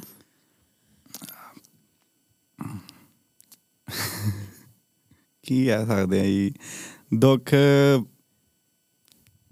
when someone disappoints you ਜਦੋਂ ਤੁਸੀਂ ਕਿਸੇ ਤੇ ਭਰੋਸਾ ਕਰਦੇ ਹੋ ਕਿ ਨਹੀਂ ਵੀ ਇਹ ਬੰਦਾ ਇਦਾਂ ਨਹੀਂ ਕਰ ਸਕਦਾ ਜਾਂ ਇਹ ਇਦਾਂ ਨਹੀਂ ਕਰ ਸਕਦਾ ਤੇ ਉਹ ਉਦਾਂ ਹੀ ਕਰਦਾ like opposites opposite to you expected ਹੂੰ। ਉਹ ਚੀਜ਼ ਦਾ ਦੁੱਖ ਲੱਗਦਾ ਪਰ ਤਾਂ ਹੀ ਲੋਕੀ ਆਮ ਕਹਿੰਦੇ ਰਹਿੰਦੇ ਨੇ ਬਾਲੀ ਉਮੀਦ ਨਾ ਰੱਖੋ ਬਾਲੀ ਉਮੀਦ ਨਾ ਰੱਖੋ ਬਟ ਇਹ ਤਾਂ ਨੈਚੁਰਲ ਆ ਬੰਦਾ ਉਮੀਦ ਤਾਂ ਰੱਖਦਾ ਹੀ ਹੈ। ਆਈ ਥਿੰਕ ਉਮੀਦ ਇਸ ਲਈ ਰੱਖਦਾ ਹੈ ਕਿਉਂਕਿ ਤੁਸੀਂ ਦੂਜਿਆਂ ਨੂੰ ਆਪਣੀ ਨਜ਼ਰ ਨਾਲ ਦੇਖਦੇ ਹੋ। ਆਪਣੀ ਨਜ਼ਰ ਨਾਲ ਵੀ ਦੇਖਦੇ ਆਂ ਜੀ ਬਾਕੀ ਆਪਣੀ ਬਾਣੀ ਵੀ ਕਹਿੰਦੀ ਗੁਰੂ ਨਾਨਕ ਦੇਵ ਜੀ ਵੀ ਕਹਿੰਦੇ ਸੀ ਭਰੋਸਾ ਤਾਂ ਕਰਨਾ ਹੀ ਪੈਂਦਾ। ਭਰੋਸਾ ਤਾਂ ਕਰੋ ਜੇ ਕਰੋਗੇ ਫੇਰ ਹੀ ਤੁਸੀਂ ਜ਼ਿੰਦਗੀ 'ਚ ਅੱਗੇ ਵਧੋਗੇ ਫੇਰ ਹੀ ਤੁਹਾਨੂੰ ਕੰਪੈਨੀਅਨ ਮਿਲਣਗੇ ਜਿਹੜੇ। ਚੰਗੇ ਹੋਣਗੇ. ਹੁਣ ਪਰ ਇਹ ਨਹੀਂ ਪਤਾ ਨਾ ਵੀ ਕਿੱਥੇ ਕਰੀਏ ਹਾਂਜੀ। ਤੇ ਹੁਣ ਜਦੋਂ ਹੁਣ ਪਪੂਲੈਰਿਟੀ ਮਿਲਣੀ ਸ਼ੁਰੂ ਹੋ ਗਈ ਆ ਲੋਕੀ ਪਛਾਣਨ ਲੱਗੇ ਆ ਹੁਣ ਤਾਂ ਫਿਰ ਹਰ ਹਰ ਇਨਸਾਨ ਤੁਹਾਡਾ ਦੋਸਤ ਬਣਨਾ ਚਾਹੁੰਦਾ ਹੋਣਾ? ਇਟਸ ਆਲਰਾਈਟ ਹਨਾ? ਇਦਾਂ ਫਿਰ ਬਣਾਇਆ ਨਹੀਂ ਜਾ ਸਕਦਾ। ਪਰ ਵਧੀਆ ਤਰੀਕੇ ਅਪਰੋਚ ਕਰਦੇ ਆ ਮੈਨੂੰ ਤਾਂ I'm lucky okay that's good ਜੇ ਦੋਸਤ ਬੰਦੇ ਆ ਮੈਂ ਕਾਫੀ ਆਪਦੇ ਆਪ ਤੱਕ ਲਿਮਿਟਡ ਹੈ। To my family and to me ਤੇ ਰਾਈਟ ਮੇਰਾ ਸਰਕਲ ਬਹੁਤ ਜ਼ਿਆਦਾ ਛੋਟਾ। ਇਹ ਜਿਹੜਾ ਉਹ ਸਰਕਲ ਹੈ ਮੈਂ ਉਸ- ਹੀ ਰਹਿਣਾ ਤੇ ਉੱਥੇ ਹੀ ਮੈਂ ਲੱਭੂਗਾ। ਹੋਰ ਨਹੀਂ ਮੈਂ ਲਾਈਕ ਜ਼ਿਆਦਾ ਪਬਲਿਕ ਪਲੇਸਿਸ ਤੇ ਜ- ਨਹੀਂ ਕਿਤੇ ਉਦਾਂ ਹੀ ਤਫਰੀ ਕਰੀ ਜਾਣੀ। ਰਾਈਟ ਉਹ ਮੇਰੀ ਆਦਤ ਨਹੀਂ ਗਈ ਸ਼ੁਰੂ ਤੋਂ। ਹਾਂ ਕਿਤੇ ਥੋੜਾ ਬਹੁਤ ਕਦੇ ਹੋ ਜਾਂਦਾ ਬਟ ਮੇਰਾ ਸਰਕਲ ਬਹੁਤ ਛੋਟਾ ਹੈ ਤੇ ਆਈ ਆਈ ਬਲੀਵ ਕਿ ਇਹਦੇ 'ਚ ਹੀ ਪੀਸ ਹੈ। ਰੋਬਿਨ ਤੁਸੀਂ 19 ਸਾਲ ਦੇ ਸੀ ਨਾ ਜਦੋਂ ਕੈਨੇਡਾ ਆਏ ਸੀ। ਮੈਂ 17 ਸਾਲ ਦੀ ਸੀ। ਵਾਓ ਮੈਨੂੰ 3 ਸਾਲ ਲੱਗ ਗਏ ਜੀ ਲਾਉਣ ਨੂੰ ਮਾੜਾ ਮੋਟਾ ਜੀ ਲਾਉਣ ਨੂੰ। ਔਰ ਮੇਰੀ ਮੇਰਾ ਫ਼ਰਕ ਇਹ ਸੀ ਕਿ ਮੇਰੀ ਫੈਮਿਲੀ ਸੀ ਇੱਥੇ। ਹਾਂਜੀ ਹਾਂਜੀ। ਮੇਰੇ ਨਾਨਕੇ ਸੀਗੇ ਮਾਮਾ ਮਾਮੀ ਹੁਰੀ ਸੀਗੇ ਮਾਸੀ ਜੀ ਹੁਰੀ ਸੀਗੇ। ਬਹੁਤ ਔਖਾ ਹੁੰਦਾ ਨਾ ਸ਼ੁਰੂ ਸ਼ੁਰੂ ਦੇ ਸਾਲਾਂ ਵਿੱਚ ਕਿਵੇਂ ਲਾਇਆ ਦਿਲ? ਉਦੋਂ ਇਕੱਠੇ ਰਹਿੰਦੇ ਹੁੰਦੇ ਸੀਗੇ ਫਰੈਂਡਸ ਹੁੰਦੇ ਸੀਗੇ ਨਾਲ ਪਿੱਛੋਂ ਬੈਕ ਹੋਮ ਤੇ ਬਸ ਲੱਗ ਲੁੱਗ ਗਿਆ ਜੀ ਜੀ ਕੰਮਾਂ ਚ ਕੁਝ ਆ ਜਿਹੜਾ ਮੇਰੀ ਫੀਲਡ ਹੈ ਇਹਦੇ ਕਰਕੇ ਵੀ ਥੋੜੀ ਹੈਲਪ ਮਿਲੀ ਹੈ ਨਾ। ਮੈਂ ਸੋਸ਼ਲ ਮੀਡੀਆ ਤੇ ਕਮੈਂਟਸ ਐਂਡ ਆਲ ਬੜਾ ਇਦਾਂ ਲੱਗਿਆ ਟਾਈਮ ਅੱਛਾ। ਲਾਈਕ ਜਦੋਂ ਨੂੰ ਮੈਨੂੰ ਮੈਂ ਮੈਨੂੰ ਮੈਂ ਫੇਮਸ ਹੋ ਗਿਆ ਸੀਗਾ ਜਦੋਂ ਮੈਨੂੰ ਥੋੜੀ ਜਿਹੀ ਸੁਰਤ ਆਈ ਮੈਂ ਕੀ ਕਰਾਂ ਹੁਣ ਮੈਂ? ਮੈਂ ਤਾਂ ਫੇਮਸ ਵੀ ਹੋ ਮੈਂ ਗਿਆ ਕੀ ਕਰਾਂ ਹੁਣ ਹਨਾ ਅੱਛਾ ਇਹ ਜਿਨ੍ਹਾਂ ਲੋਕਾਂ ਨੂੰ ਨਹੀਂ ਪਤਾ ਉਹਨਾਂ ਨੂੰ ਵੀ ਤਾਂ ਦੱਸਣਾ ਬਣਦਾ ਵੀ ਫੇਮਸ ਹੋਣ ਦੀ ਸ਼ੁਰੂਆਤ ਜਿਹੜੀ ਹੈ ਉਹ ਕਿਸ ਤਰ੍ਹਾਂ ਹੋਈ ਸੀ ਵੀ ਫੇਸਬੁੱਕ ਤੇ ਇੱਕ ਇੱਕ ਵਾਰੀ ਸਟੇਟਸ ਪਾ ਦੇਣਾ ਇੱਕ ਆਪਣੇ ਥਾਟਸ ਪਾ ਦੇਣੇ ਔਰ ਉਹਨਾਂ ਥਾਟਸ ਦਾ ਲੋਕਾਂ ਦੇ ਨਾਲ ਇੰਨਾ ਜ਼ਿਆਦਾ. ਜੁੜਨਾ। ਕਨੈਕਟ ਹੋਣਾ it's unreal it's unreal it's? Unreal. ਤੇ ਸ਼ੁਰੂਆਤ ਫੇਸਬੁੱਕ ਤੋਂ ਹੀ ਹੋਈ ਸੀ ਫੇਸਬੁੱਕ ਤੇ ਇੰਸਟਾਗ੍ਰam ਫਿਰ ਟਿਕਟੌਕ ਫਿਰ YouTube ਇੰਨਾ ਇੱਧਰ ਉੱਧਰ ਇੱਧਰ ਉੱਧਰ ਮੈਂ ਹੁੰਦਾ। ਹਾਂ। ਉਹ ਪਹਿਲੀ ਕਿਹੜੀ ਚੀਜ਼ ਸੀ ਜਿਹੜੀ ਸ਼ੇਅਰ ਕੀਤੀ ਸੀ? ਉਹ ਜਰਨੀ ਸੀਗੀ। ਬਸ ਮੈਂ ਆਇਆ ਸੀਗਾ ਉਦੋਂ ਮੈਨੂੰ ਲੱਗਦਾ ਮੈਂ ਆਪਦੀ ਕਹਾਣੀ ਲਿਖੀ ਸੀਗੀ ਵੀ ਕਿਵੇਂ ਪਿੰਡੋਂ ਆ ਕੇ ਤੇ ਕਿਹੜੀਆਂ ਕਿਹੜੀਆਂ ਚੀਜ਼ਾਂ ਮੈਂ ਛੱਡ ਕੇ ਆਇਆ। ਇਦਾਂ ਜੇ ਸੀਗੀ ਉਹ ਕਿ ਮਾਂ ਤੋਂ ਸ਼ੁਰੂ ਹੁੰਦੀ ਸੀ ਮਾਂ ਦਾ ਜ਼ਿਕਰ ਕਰਦੀ ਸੀ ਵੀ ਜਿਹੜੀ ਪੈਂਦੀ ਗਿੱਲੇ ਥਾਂ ਤੇ ਖੁਦ ਪੈਂਦੀ ਗਿੱਲੇ ਥਾਂ ਸਾਨੂੰ ਪਾਉਂਦੀ ਸੁੱਕੇ ਥਾਂ ਸੀ ਉਹ ਸਾਡੀ ਮਾਂ ਸੀ। ਤੇ ਫਿਰ ਵਿੱਚ ਜੇ ਜਾ ਕੇ ਆਪਦੇ ਬੇਲੀਆਂ ਦਾ ਮੈਂ ਜ਼ਿਕਰ ਕਰਦਾ ਹਾਂ ਕਿ ਸੱਜਣ ਤੇ ਵੈਂਸ ਬਾਈ ਨੇ ਤੁਰ ਫਿਰ ਕੇ ਵੀਜ਼ਾ ਲਵਾਤਾ। ਚਾ ਚਾ ਚ ਘਰਦਿਆਂ ਦਾ 15 ਲੱਖ ਵੀ ਲਵਾਤਾ। ਕੰਮ ਲੱਭੀ ਜਾਵੇ ਰੈਫਰੈਂਸ ਭਾਲਦੇ ਮੇਰੇ ਵਾਂਗੂ ਨਵੇਂ ਆਏ ਮੇਰੇ ਨਾਲ ਦੇ। ਇਦਾਂ ਹੀ ਛੋਟੀਆਂ ਛੋਟੀਆਂ ਕਹਾਣੀਆਂ ਸੀਗੀਆਂ ਜੀ। ਤੇ ਫਿਰ ਜੀਪ ਮੇਰੀ ਦੀ ਸੀਟ ਮੈਨੂੰ ਆਵਾਜ਼ਾਂ ਮਾਰਦੀ ਹੈ ਤੇ ਬੁਲਟ ਮੇਰਾ ਪਿੰਡ ਹੈ। ਤੇ ਕਿਵੇਂ ਮੈਂ ਆਪਦੇ ਕੁੱਤੇ ਦਾ ਵੀ ਜ਼ਿਕਰ ਕੀਤਾ ਸੀ ਜਿਹੜਾ ਪਿੰਡ ਹੈ। ਅੱਛਾ। ਹਾਂਜੀ ਸਾਡੇ ਕੰਮ ਕਰਦੇ ਆ ਜਿਹੜੇ। ਮੈਂ ਆਪਦੇ ਘਰ ਦੀ ਨਾ ਜਿਵੇਂ ਡਾਇਰੈਕਸ਼ਨ ਪਾਈ ਸੀ ਸ਼ਾਇਰੀ 'ਚ ਕਿ ਛੱਪੜ ਕੋਲੋਂ ਸੱਜੇ ਤੇ ਮਲਕੀਤ ਕੇ ਘਰ ਤੋਂ ਖੱਬੇ। ਬਲਜੀਤ ਕੀ ਹੱਟੀ ਦੇ ਮੂਹਰੇ ਹੁੰਦਾ ਸੀ ਗੇਟ ਜੋ ਲੱਕੜ ਵਾਲਾ ਵੱਜੇ ਹੌਰਨ ਤੇ ਗੇਟ ਖੋਲੇ ਕਿਤੇ ਆ ਕੇ ਦਾਦਾ ਕਾਲਾ ਉਹ ਸਾਡੇ ਘਰੇ ਦਾਦੇ ਦਾ ਬੇਲੀ ਉਦਾਂ ਹੀ ਨਾਲ ਰਹਿੰਦੇ ਹੁੰਦੇ ਸੀ। ਅੱਛਾ ਅੱਛਾ। ਇਹ- ਸੀਗੀ. ਕਾਫੀ ਮੈਨੂੰ ਲੱਗਦਾ ਇਹ ਕੈਂਡਿਡ ਜੀ ਸੀਗੀ। ਔਰ ਪਤਾ ਕੀ ਮੈਨੂੰ ਨਹੀਂ ਰਿਅਲਾਈਜ਼ ਸੀਗਾ ਕਿ ਮੈਨੂੰ ਨਹੀਂ ਇਹ ਅੰਦਾਜ਼ਾ ਸੀਗਾ I didn't expect it to go that viral ਕਿੰਨੇ ਕੁ ਵਿਊਜ਼ ਮਿਲੇ ਹੋਣੇ? ਉਦੋਂ ਪਹਿਲੀ ਦੇ? Like within within 2 weeks 50000 view ਸੀਗੇ। ਫਿਰ ਪਰ ਵਿਦਿਨ 2 ਵੀਕਸ ਮੈਂ ਦੋ ਤਿੰਨ ਹੋਰ ਪਾਤੀਆਂ ਸੀਗੀਆਂ। ਤੇ ਉਹ ਚੋਂ ਇੱਕ ਬਾਪੂ ਵਾਲੀ ਸੀਗੀ ਫਿਰ ਇੱਕ ਸਕੂਲ ਵਾਲੀ ਸੀ। ਸਕੂਲ ਵਾਲੀ ਸ਼ਾਇਰੀ ਸੀਗੀ ਜਿਹੜੀ ਉਹ ਜ਼ਿਆਦਾ ਚੱਲ ਗਈ ਸੀ ਉਹ ਲਾਈਕ ਉਹਦਾ 3-4 ਲੱਖ ਵਿਊ ਆ ਗਏ ਉਹਦੇ ਫੇਸਬੁੱਕ ਤੇ। ਯਾ ਫਿਰ ਮੈਂ ਚਾਰਾਂ ਕੁ ਚਾਰ ਮਹੀਨੇ ਟੱਪੇ ਫਿਰ ਮੈਂ ਸਰੀ ਆ ਗਿਆ। ਅੱਛਾ। ਤੁਸੀਂ ਟੈਰੇਸ ਟੈਰੇਸ ਸੀਗਾ ਪਹਿਲਾਂ ਮੈਂ। ਤੇ ਟੈਰੇਸ ਤੋਂ ਫਿਰ ਮੈਂ ਸਰੀ ਜਦੋਂ ਆਇਆ ਸਰੀ ਫਿਰ ਸਰੀ ਵੀ ਪਾਉਂਦਾ ਰਿਹਾ ਵੀਡੀਓ ਸਰੀ ਇੱਕ ਵੀਡੀਓ ਪਾਈ ਸੀਗੀ ਜਿਵੇਂ ਮਤਲਬ ਜਦੋਂ ਮੈਂ ਟੈਰੇਸ 'ਚ ਦੇਖਿਆ ਸੀਗਾ ਉਹ ਮੈਂ ਉਦੋਂ ਲਿਖਤਾ। ਫਿਰ ਜਦੋਂ ਮੈਂ ਸਰੀ ਆਇਆ ਉਹ ਉਹ ਲਿਖਣਾ ਆਬਜ਼ਰਵੇਸ਼ਨ ਇੱਥੇ ਹੁੰਦੀ ਹਾਂ ਟੋਟਲੀ ਡਿਫਰੈਂਟ ਸੀਗਾ ਜੋ ਸਰੀ ਜਾ ਕੇ ਮੈਂ ਸੋ ਜੋ ਤੁਸੀਂ ਵੀਡੀਓ ਕਹਿੰਦੇ ਹੋ ਪਾਈ ਵੀਡੀਓ ਤੁਹਾਡੀ ਪੋਇਮ ਰਿਸਾਈਟ ਕਰਦਿਆਂ ਦੀ ਵੀਡੀਓ ਹਾਂਜੀ। ਅੱਛਾ ਓਕੇ ਬਸ ਐ ਵੀਡੀਓ ਰੱਖੀ ਹਾਂ ਮੂਹਰੇ ਤੇ ਪੋਇਟਰੀ ਪੜ੍ਹੀ। ਇਹ ਹਿੰਮਤ ਜਿਹੜੀ ਹੈ ਇਹ ਕਿੱਥੋਂ ਆਉਂਦੀ ਹੈ? ਬਹੁਤ ਸਾਰੇ ਆਰਟਿਸਟ ਕਿੰਨੇ ਕਿੰਨੇ ਸਾਲ ਸਿਰਫ ਆਪਣੇ ਲਈ ਲਿਖਦੇ ਰਹਿੰਦੇ ਆ। ਹਾਂਜੀ ਹਾਂਜੀ ਹਨਾ। ਉਹ ਸਿਰਫ ਕਾਪੀਆਂ ਜਿਹੜੀਆਂ ਨੇ ਉਹ- ਮੈਂ ਉਹਨਾਂ ਦੇ ਭਰੀ ਵਿੱਚ। ਜਾਂਦਾ ਪਿਛਲੇ ਸਾਲ ਡੇਢ ਸਾਲ ਹੋ ਗਿਆ ਮੈਂ ਪਾਈਆਂ ਨਹੀਂ ਮੈਂ ਆਪਦੀਆਂ ਕਾਪੀਆਂ ਭਰੀ ਜਾਂਦਾ। ਇਹ ਕਿਉਂ ਨਹੀਂ ਪਾਈਆਂ? ਮੇਰੇ ਕੋਲ ਖੁਦ ਕੋਲੇ ਆਨਸਰ ਹੈ ਨਹੀਂਗਾ ਮੈਨੂੰ ਲੱਗਦਾ ਮੈਂ ਜ਼ਿਆਦਾ ਪਾਤੀਆਂ ਸੀਗੀਆਂ। Around like more than 500 600 videos all including TikTok Instagram and Facebook ਤੇ ਜਦੋਂ ਮੈਂ ਤੁਹਾਨੂੰ ਦੱਸਿਆ ਕਿ ਜਦੋਂ ਨੂੰ ਮੈਨੂੰ ਥੋੜਾ ਜਿਹਾ ਅੰਦਾਜ਼ਾ ਹੋਇਆ ਚੀਜ਼ ਦਾ ਤੇ ਮੈਨੂੰ ਖੁਦ ਨੂੰ ਲੱਗਿਆ ਮੈਂ ਕਿਹਾ ਵੀ ਹੁਣ ਕੀ ਕਰਾਂ ਮੈਂ ਇਸ ਪੋਇਟਰੀ ਨਾਲ ਹਨਾ?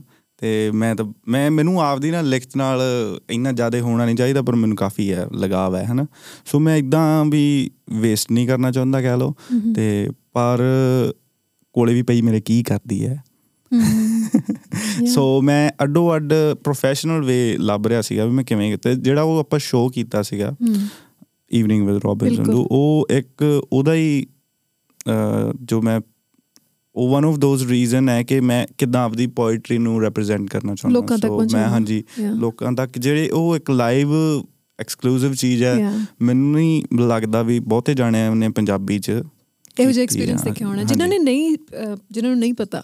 ਹੋ ਸਕਦਾ ਬਹੁਤ ਸਾਰੇ ਲੋਕ ਵੈਂਕੂਵਰ ਤੋਂ ਬਾਹਰ ਹੋਣ ਉਹਨਾਂ ਨੂੰ ਦੱਸ ਦਈਏ ਕਿ in evening with Robin Sandhu recently ਇਹ ਈਵਨਿੰਗ ਜਿਹੜੀ ਸੀ ਬੜੀ ਖੂਬਸੂਰਤ ਸੀ। ਮੈਂ ਔਰ ਸਟੇਜ ਤੇ ਵੀ ਮੈਂ ਇਹ ਗੱਲ ਕਹੀ ਸੀ ਕਿ ਮੈਂ ਹਮੇਸ਼ਾ ਸੋਚਦੀ ਹੁੰਦੀ ਸੀ ਕਿ ਕਾਸ਼ ਸਰੀ ਤੇ ਵੈਂਕੂਵਰ ਦੇ ਵਿੱਚ ਨਾ ਇੱਕ ਇਹੋ ਜੀ ਸ਼ਾਮ ਹੋਵੇ ਜਦੋਂ ਪੋਇਟਰੀ ਰਿਸਾਈਟ ਹੋ ਰਹੀ ਹੋਵੇ ਥੋੜਾ ਜਿਹਾ 뮤직 ਹੋਵੇ ਗਿਟਾਰ ਵੱਜ ਰਹੀ ਹੋਵੇ ਤੇ ਆਡੀਅנס ਸਿਆਣੀ ਬੈਠੀ ਹੋਵੇ ਤੇ ਸੁਣਨ ਵਾਲੀ ਰੌਲੇ ਰੱਪੇ ਵਾਲੀ ਨਹੀਂ ਹਨਾ? ਔਰ ਉਹੀ ਹੋਇਆ। ਉਹ ਬਿਲਕੁਲ ਪਿਨ ਡ੍ਰੌਪ ਸਾਇਲੈਂਸ ਦੇ ਵਿੱਚ ਉਹਨਾਂ ਨੇ ਤੁਹਾਡੀ ਪੋਇਟਰੀ ਸੁਣੀ ਉਸ ਨੂੰ ਅਪਰੀਸ਼ੀਏਟ ਕੀਤਾ। ਐਂਡ ਉਹਦੇ ਵਿੱਚੋਂ ਜ਼ਿਆਦਾਤਰ ਲੋਕ ਜਿਹੜੇ ਨੇ ਉਹ ਯੰਗਸਟਰ ਸੀ। ਹਾਂਜੀ। ਯੂਥ ਸੀ ਤੁਹਾਡੀ ਉਮਰ ਦੇ ਸੀ। ਇਹ ਜਿਹੜੀ ਪਰਸੈਪਸ਼ਨ ਬਣੀ ਹੋਈ ਹੈ ਕਿ ਜਿਹੜੇ ਸਟੂਡੈਂਟਸ ਨੇ ਜਾਂ ਜਿਹੜੇ ਯੰਗ ਮੁੰਡੇ ਕੁੜੀਆਂ ਨੇ ਉਹ ਇਹਨਾਂ ਚੀਜ਼ਾਂ ਨੂੰ ਨਹੀਂ ਅਪਰੀਸ਼ੀਏਟ ਕਰਦੇ। I don't think that's the fact is it ਹਾਂ ਮੈਨੂੰ ਵੀ ਲੱਗਦਾ ਕਿਉਂਕਿ ਮੈਨੂੰ ਤਾਂ ਬਹੁਤ ਜਾਣੇ ਜਾਂਦੇ ਆ। ਆਰਟਿਸਟਿਕ ਜੇ ਹਾਂਜੀ ਆਰਟਿਸਟਿਕ ਮੇਰੇ ਜਿਹੜਾ ਮੇਰਾ ਆਪ ਦਾ ਜਿਹੜੀ ਆਰਟ ਹੈ ਜਿਹੜੇ ਮੈਂ ਆਪਦਾ ਵਰਕ ਕੀਤਾ ਹਜੇ ਤੱਕ ਰਿਲੀਜ਼ ਉਹਦੇ ਵਿੱਚ ਗਾਣੇ ਜ਼ਰੂਰ ਹੈਗੇ ਆ ਪਰ ਉਹਦੇ ਵਿੱਚ ਪੋਇਟਰੀਜ਼ ਜ਼ਿਆਦਾ ਹੈ ਸੋ ਜੇ ਮੈਨੂੰ ਸੁਣਿਆ ਇਹਨੇ ਜਾਣਿਆਂ ਨੇ ਤੇ ਸੋ ਉਹ ਤਾਂ ਫਿਰ ਯਾ ਉਹ ਉਹ ਉਸੇ ਚੀਜ਼ ਦਾ ਪ੍ਰੂਫ ਹੈ ਕਿ ਲੋਕੀ ਪਸੰਦ ਤਾਂ ਕਰਦੇ ਹੀ ਹੈ ਜੀ ਪੋਇਟਰੀਜ਼ ਪਰ ਉਹਨਾਂ ਨਾਲ ਜੁੜਨ ਵਾਸਤੇ ਉਹਨਾਂ ਦੀ ਭਾਸ਼ਾ ਬੋਲਣੀ ਜ਼ਰੂਰੀ ਹੈ ਕਿਹਨਾਂ ਦੀ? ਜਿਹੜੇ ਲੋਕ ਤੁਹਾਡੀ ਪੋਇਟਰੀ ਹਾਂਜੀ ਨੂੰ ਥੋੜਾ ਪੜ੍ਹ ਜਿਹਾ ਮੇਰਾ ਇਹ ਮੰਨਣਾ ਹੈ ਕਿ ਜਦੋਂ ਆਮ ਲੋਕਾਂ ਦੀ ਗੱਲ ਹੁੰਦੀ ਹੈ ਤੇ ਫਿਰ ਆਮ ਲੋਕ ਸੁਣਦੇ ਆ ਜੀ. ਜਦੋਂ ਇੱਕ ਮੈਂ ਮੈਂ ਕੋਈ ਸਿੰਪਲ ਜੀ ਗੱਲ ਕਰ ਰਿਹਾ ਮੈਂ ਜਿਵੇਂ ਮੈਂ ਇੱਕ ਸ਼ਾਇਰੀ ਲਿਖੀ ਸੀ ਚਿੜੀ। ਹਨਾ। ਉਹਦੇ ਵਿੱਚ ਮੈਂ ਗੱਲ ਕਰ ਰਿਹਾ ਇੱਕ ਕੁੜੀ ਦੀ ਜਿਹੜੀ ਕਿ ਇੰਡੀਆ ਤੋਂ ਬਾਹਰ ਆਉਂਦੀ ਹੈ। ਅੱਛਾ। 12ਵੀਂ ਕਲਾਸ ਕਰਨ ਤੋਂ ਬਾਅਦ। ਹਮ, 12ਵੀਂ ਉਹਨੇ ਕੀਤੀ ਹੈ। ਰਿਸ਼ਤੇਦਾਰਾਂ ਨੇ ਸਾਰਿਆਂ ਨੇ ਘਰਦਿਆਂ ਨੂੰ ਕਿਹਾ ਕਿ ਹੁਣ ਇਹਦੀ 12ਵੀਂ ਹੋ ਗਈ ਹੈ ਹੁਣ ਇਹਨੂੰ ਬਾਹਰ ਭੇਜੋ। ਹਮ, ਸੋ ਆ ਸਟੋਰੀ ਪਤਾ ਹੀ ਨਹੀਂ ਕਿੰਨੇ ਕੀ ਜਾਣਿਆਂ ਦੀ ਹੈ ਹਨਾ? ਹਾਂਜੀ। ਤੇ ਪਤਾ ਨਹੀਂ ਕਿੰਨੇ ਕੁ ਜਾਣਿਆਂ ਦੀ ਹੈ। ਸੋ ਮੈਂ ਉਹਦੇ ਵਿੱਚ ਇਦਾਂ ਲਿਖਿਆ ਸੀਗਾ ਕਿ ਨਿੱਕੇ ਜਿਹੇ ਪਰ ਸੀ ਉਹਦੇ। ਬਹੁਤੀਆਂ ਟਾਹਣੀਆਂ ਉਹਨੇ ਨਹੀਂ ਦੇਖੀਆਂ ਸੀ। ਬੜੇ ਨਿੱਕੇ ਜਿਹੇ ਪਰ ਸੀ ਉਹਦੇ ਬਹੁਤੀਆਂ ਟਾਹਣੀਆਂ ਉਹਨੇ ਨਹੀਂ ਦੇਖੀਆਂ ਸੀ। ਇੱਕੋ ਰੁੱਖ ਤੇ ਰਹਿੰਦੀ ਸੀ ਬਹੁਤੀਆਂ ਧੁੱਪਾਂ ਉਹਨੇ ਨਹੀਂ ਸੇਕੀਆਂ ਸੀ। ਮਾਂ ਪਿਓ ਦੇ ਨਾਲ ਰਹਿੰਦੀ ਸੀ ਬਾਈ ਦੇ ਨਾਲ ਵਾਲੇ ਕਮਰੇ 'ਚ ਪੈਂਦੀ ਸੀ। 12ਵੀਂ ਤੱਕ ਸਕੂਲ ਉਹ ਵੈਨ ਤੇ ਜਾਂਦੀ ਰਹੀ। 12ਵੀਂ ਤੱਕ ਸਕੂਲ ਉਹ ਵੈਨ ਤੇ ਜਾਂਦੀ ਰਹੀ। ਖੁਦ ਬਹੁਤੀ ਨਹੀਂ ਸਿੱਖੀ ਮਾਂ ਦੇ ਹੱਥਾਂ ਦੀ ਖਾਂਦੀ ਰਹੀ। ਕੈਨੇਡਾ ਆਸਟ੍ਰੇਲੀਆ ਭੇਜ ਦੋ 12ਵੀਂ ਤੋਂ ਬਾਅਦ। ਹਮ, ਸਾਰੇ ਕਹਿੰਦੇ ਬਿਲਕੁਲ। ਕੈਨੇਡਾ ਆਸਟ੍ਰੇਲੀਆ ਭੇਜ ਦੋ ਜੀ ਇਹ ਜ਼ਿੰਦਗੀ ਬਣ ਜੂਗੀ ਇਸ ਕੁੜੀ ਦੀ। ਜਿਹੜੀ ਕਦੇ ਘਰੋਂ ਕੱਲੀ ਬਾਹਰ ਨਹੀਂ ਗਈ ਸੀ ਉਹ ਕੱਲੀ ਬਾਹਰਲੇ ਮੁਲਕ ਤੁਰੀ ਸੀ। ਜਦੋਂ ਆਸਾ-ਪਾਸਾ ਦੇਖਿਆ ਦੇਸ਼ ਬੜਾ ਸੋਹਣਾ ਲੱਗਿਆ ਕੋਈ ਸ਼ੱਕ ਹੀ ਨਹੀਂ। ਜਦੋਂ ਉਹਨੇ ਆ ਕੇ ਆਸਾ-ਪਾਸਾ ਦੇਖਿਆ ਦੇਸ਼ ਬੜਾ ਸੋਹਣਾ ਸੀ ਕੋਈ ਸ਼ੱਕ ਹੀ ਨਹੀਂ। ਪਰ ਜਦੋਂ ਥੋੜਾ ਗੌਰ ਨਾਲ ਦੇਖਿਆ ਉਹਨੂੰ ਲੱਗਾ ਪਤਾ ਕਿ ਇੱਥੇ ਤਾਂ ਮੇਰੇ ਮਾਪਿਓ ਜਿਹਾ ਕੋਈ ਹੱਥ ਹੀ ਨਹੀਂ। ਹਾਏ।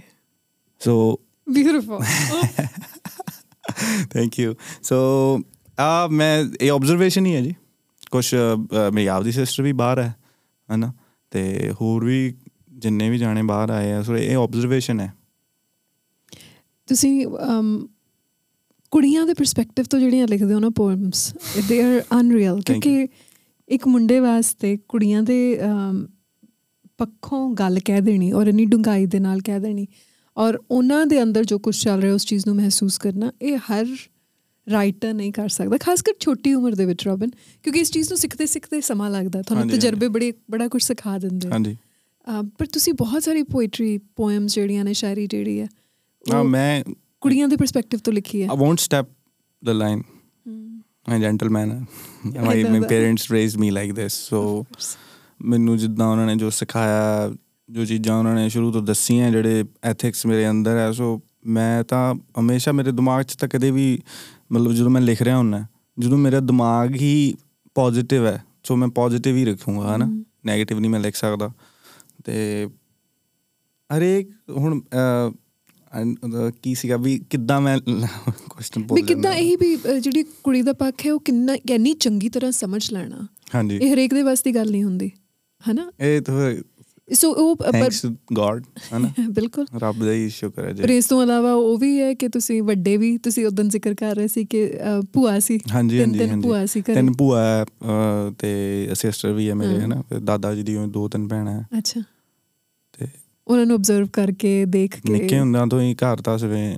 ਵਧੀਆ ਘਰੇ ਰੌਣਕ ਲੱਗੀ ਰਹਿੰਦੀ ਸੀਗੀ ਤੇ ਸਾਨੂੰ ਪਤਾ ਹੈ ਇਹਨਾਂ ਚੀਜ਼ਾਂ ਦਾ ਮੈਂ ਤਾਂ ਕਹਿੰਦਾ ਹਰੇਕ ਮੁੰਡੇ ਦੇ ਭੈਣ ਹੋਣੀ ਚਾਹੀਦੀ ਹੈ। ਵਾਕਈ ਆਈ ਐਗਰੀ ਹਰੇਕ ਮੁੰਡੇ ਦੇ ਭੈਣ ਹੋਣੀ ਚਾਹੀਦੀ ਹੈ ਫਿਰ ਮੇ. ਵੀ ਆਪਾਂ ਇੱਕ ਜ਼ਿਆਦਾ ਵਧੀਆ ਜਗ੍ਹਾ ਤੇ ਹੋਵਾਂਗੇ ਬਿਲਕੁਲ ਬਿਲਕੁਲ ਕਿਸੇ ਨੂੰ ਗਲਤ ਨਹੀਂ ਕਹਿਣਾ ਮੈਂ ਇਸ ਤਰੀਕੇ ਉਸ ਤਰੀਕੇ ਨਾਲ ਨਹੀਂ ਮੈਂ ਕਹਿ ਰਿਹਾ ਪਰ ਹਾਂ ਹਰੇਕ ਫਿਰ ਇੱਕ ਬੰਦੇ ਨੂੰ ਪਤਾ ਲੱਗਦਾ ਹੈ ਕਿ ਕੀ ਵੈਲਿਊ ਹੁੰਦੀ ਹੈ ਮੈਨੂੰ ਨਾ ਮੇਰੇ ਫਾਦਰ ਸਾਹਿਬ ਹਮੇਸ਼ਾ ਕਹਿੰਦੇ ਹੁੰਦੇ ਸੀ ਜਿਸ ਘਰ ਦੇ ਵਿੱਚ ਕੁੜੀ ਹੁੰਦੀ ਹੈ ਨਾ ਘਰ ਦਾ ਮਾਹੌਲ ਬਦਲ ਜਾਂਦਾ ਸੱਚੀ ਬਦਲ ਜਾਂਦਾ obviously, obviously. ਐਂਡ ਐਂਡ ਵਾਕਈ। ਹੀ ਬਦਲ ਜਾਂਦਾ ਯਾ ਕਿਉਂਕਿ ਕਿਤੇ ਨਾ ਕਿਤੇ ਆਪਾਂ ਹਮੇਸ਼ਾ ਕਹਿੰਦੇ ਰਹਿੰਦੇ ਕਿ ਕੁੜੀਆਂ ਨੂੰ ਸਿਆਣੀਆਂ ਕਰੋ ਕੁੜੀਆਂ ਨੂੰ ਇੰਡੀਪੈਂਡੈਂਟ ਕਰੋ ਹਨਾ? ਕੁੜੀਆਂ ਨੂੰ ਆਜ਼ਾਦੀ ਦਿਓ।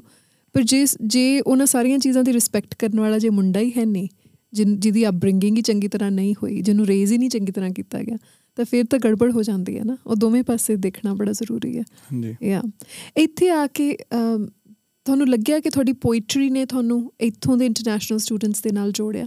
ਹਾਂਜੀ ਬਿਲਕੁਲ। ਪੋਇਟਰੀ ਨੇ ਹੀ ਜੋੜਿਆ। ਪੋਇਟਰੀ ਨੇ ਸ਼ੁਰੂ ਜਿਹੜਾ ਨੀ ਪੱਥਰ ਆ ਪੋਇਟਰੀ ਨੇ ਲਿਖ ਰੱਖਿਆ। ਉਸ ਤੋਂ ਬਾਅਦ ਸਾਰਿਆਂ ਨੇ ਮੇਰਾ ਇਨਸੈਪਸ਼ਨ ਗਾਣਾ ਵੀ ਬਹੁਤ ਪਸੰਦ ਕੀਤਾ. ਤੇ ਪਤਾ ਨਹੀਂ ਕਾਫੀ ਜ਼ਿਆਦਾ ਵਧੀਆ ਲੱਗਦਾ ਮੈਨੂੰ ਲੱਗਦਾ Yeah. ਦੇ ਜਸ ਨਹੀਂ ਪਰ ਇੱਥੇ ਜਦੋਂ And ਤੁਸੀਂ ਪੜ੍ਹ ਰਹੇ. ਸੀ ਪੜ੍ਹਾਈ ਕਰ ਰਹੇ ਸੀ ਕਾਲਜ ਦੇ ਵਿੱਚ ਜਦੋਂ ਬੱਚਿਆਂ ਨੂੰ ਮਿਲ ਜੁਲ ਜਾਣ ਲੱਗੇ। ਜੀ ਅੱਛਾ। ਹਾਂਜੀ। So you were one of those friends ਕਿ ਆਜਾ ਰੋਬਿਨ ਸੁਣਾ ਕੁਛ। ਨਾ। ਅੱਛਾ। ਨਾ। Very reserved I was maybe ਇਦਾਂ ਕਹਿ ਸਕਦੇ ਹਾਂ ਕਿ ਮੇਰੇ ਜਿਹੜੇ ਨਾਲ ਦੇ ਹੁੰਦੇ ਸੀਗੇ ਕਾਲਜ ਉਹ ਤਾਂ ਸੌਂਦੇ ਰਹਿੰਦੇ ਸੀਗੇ।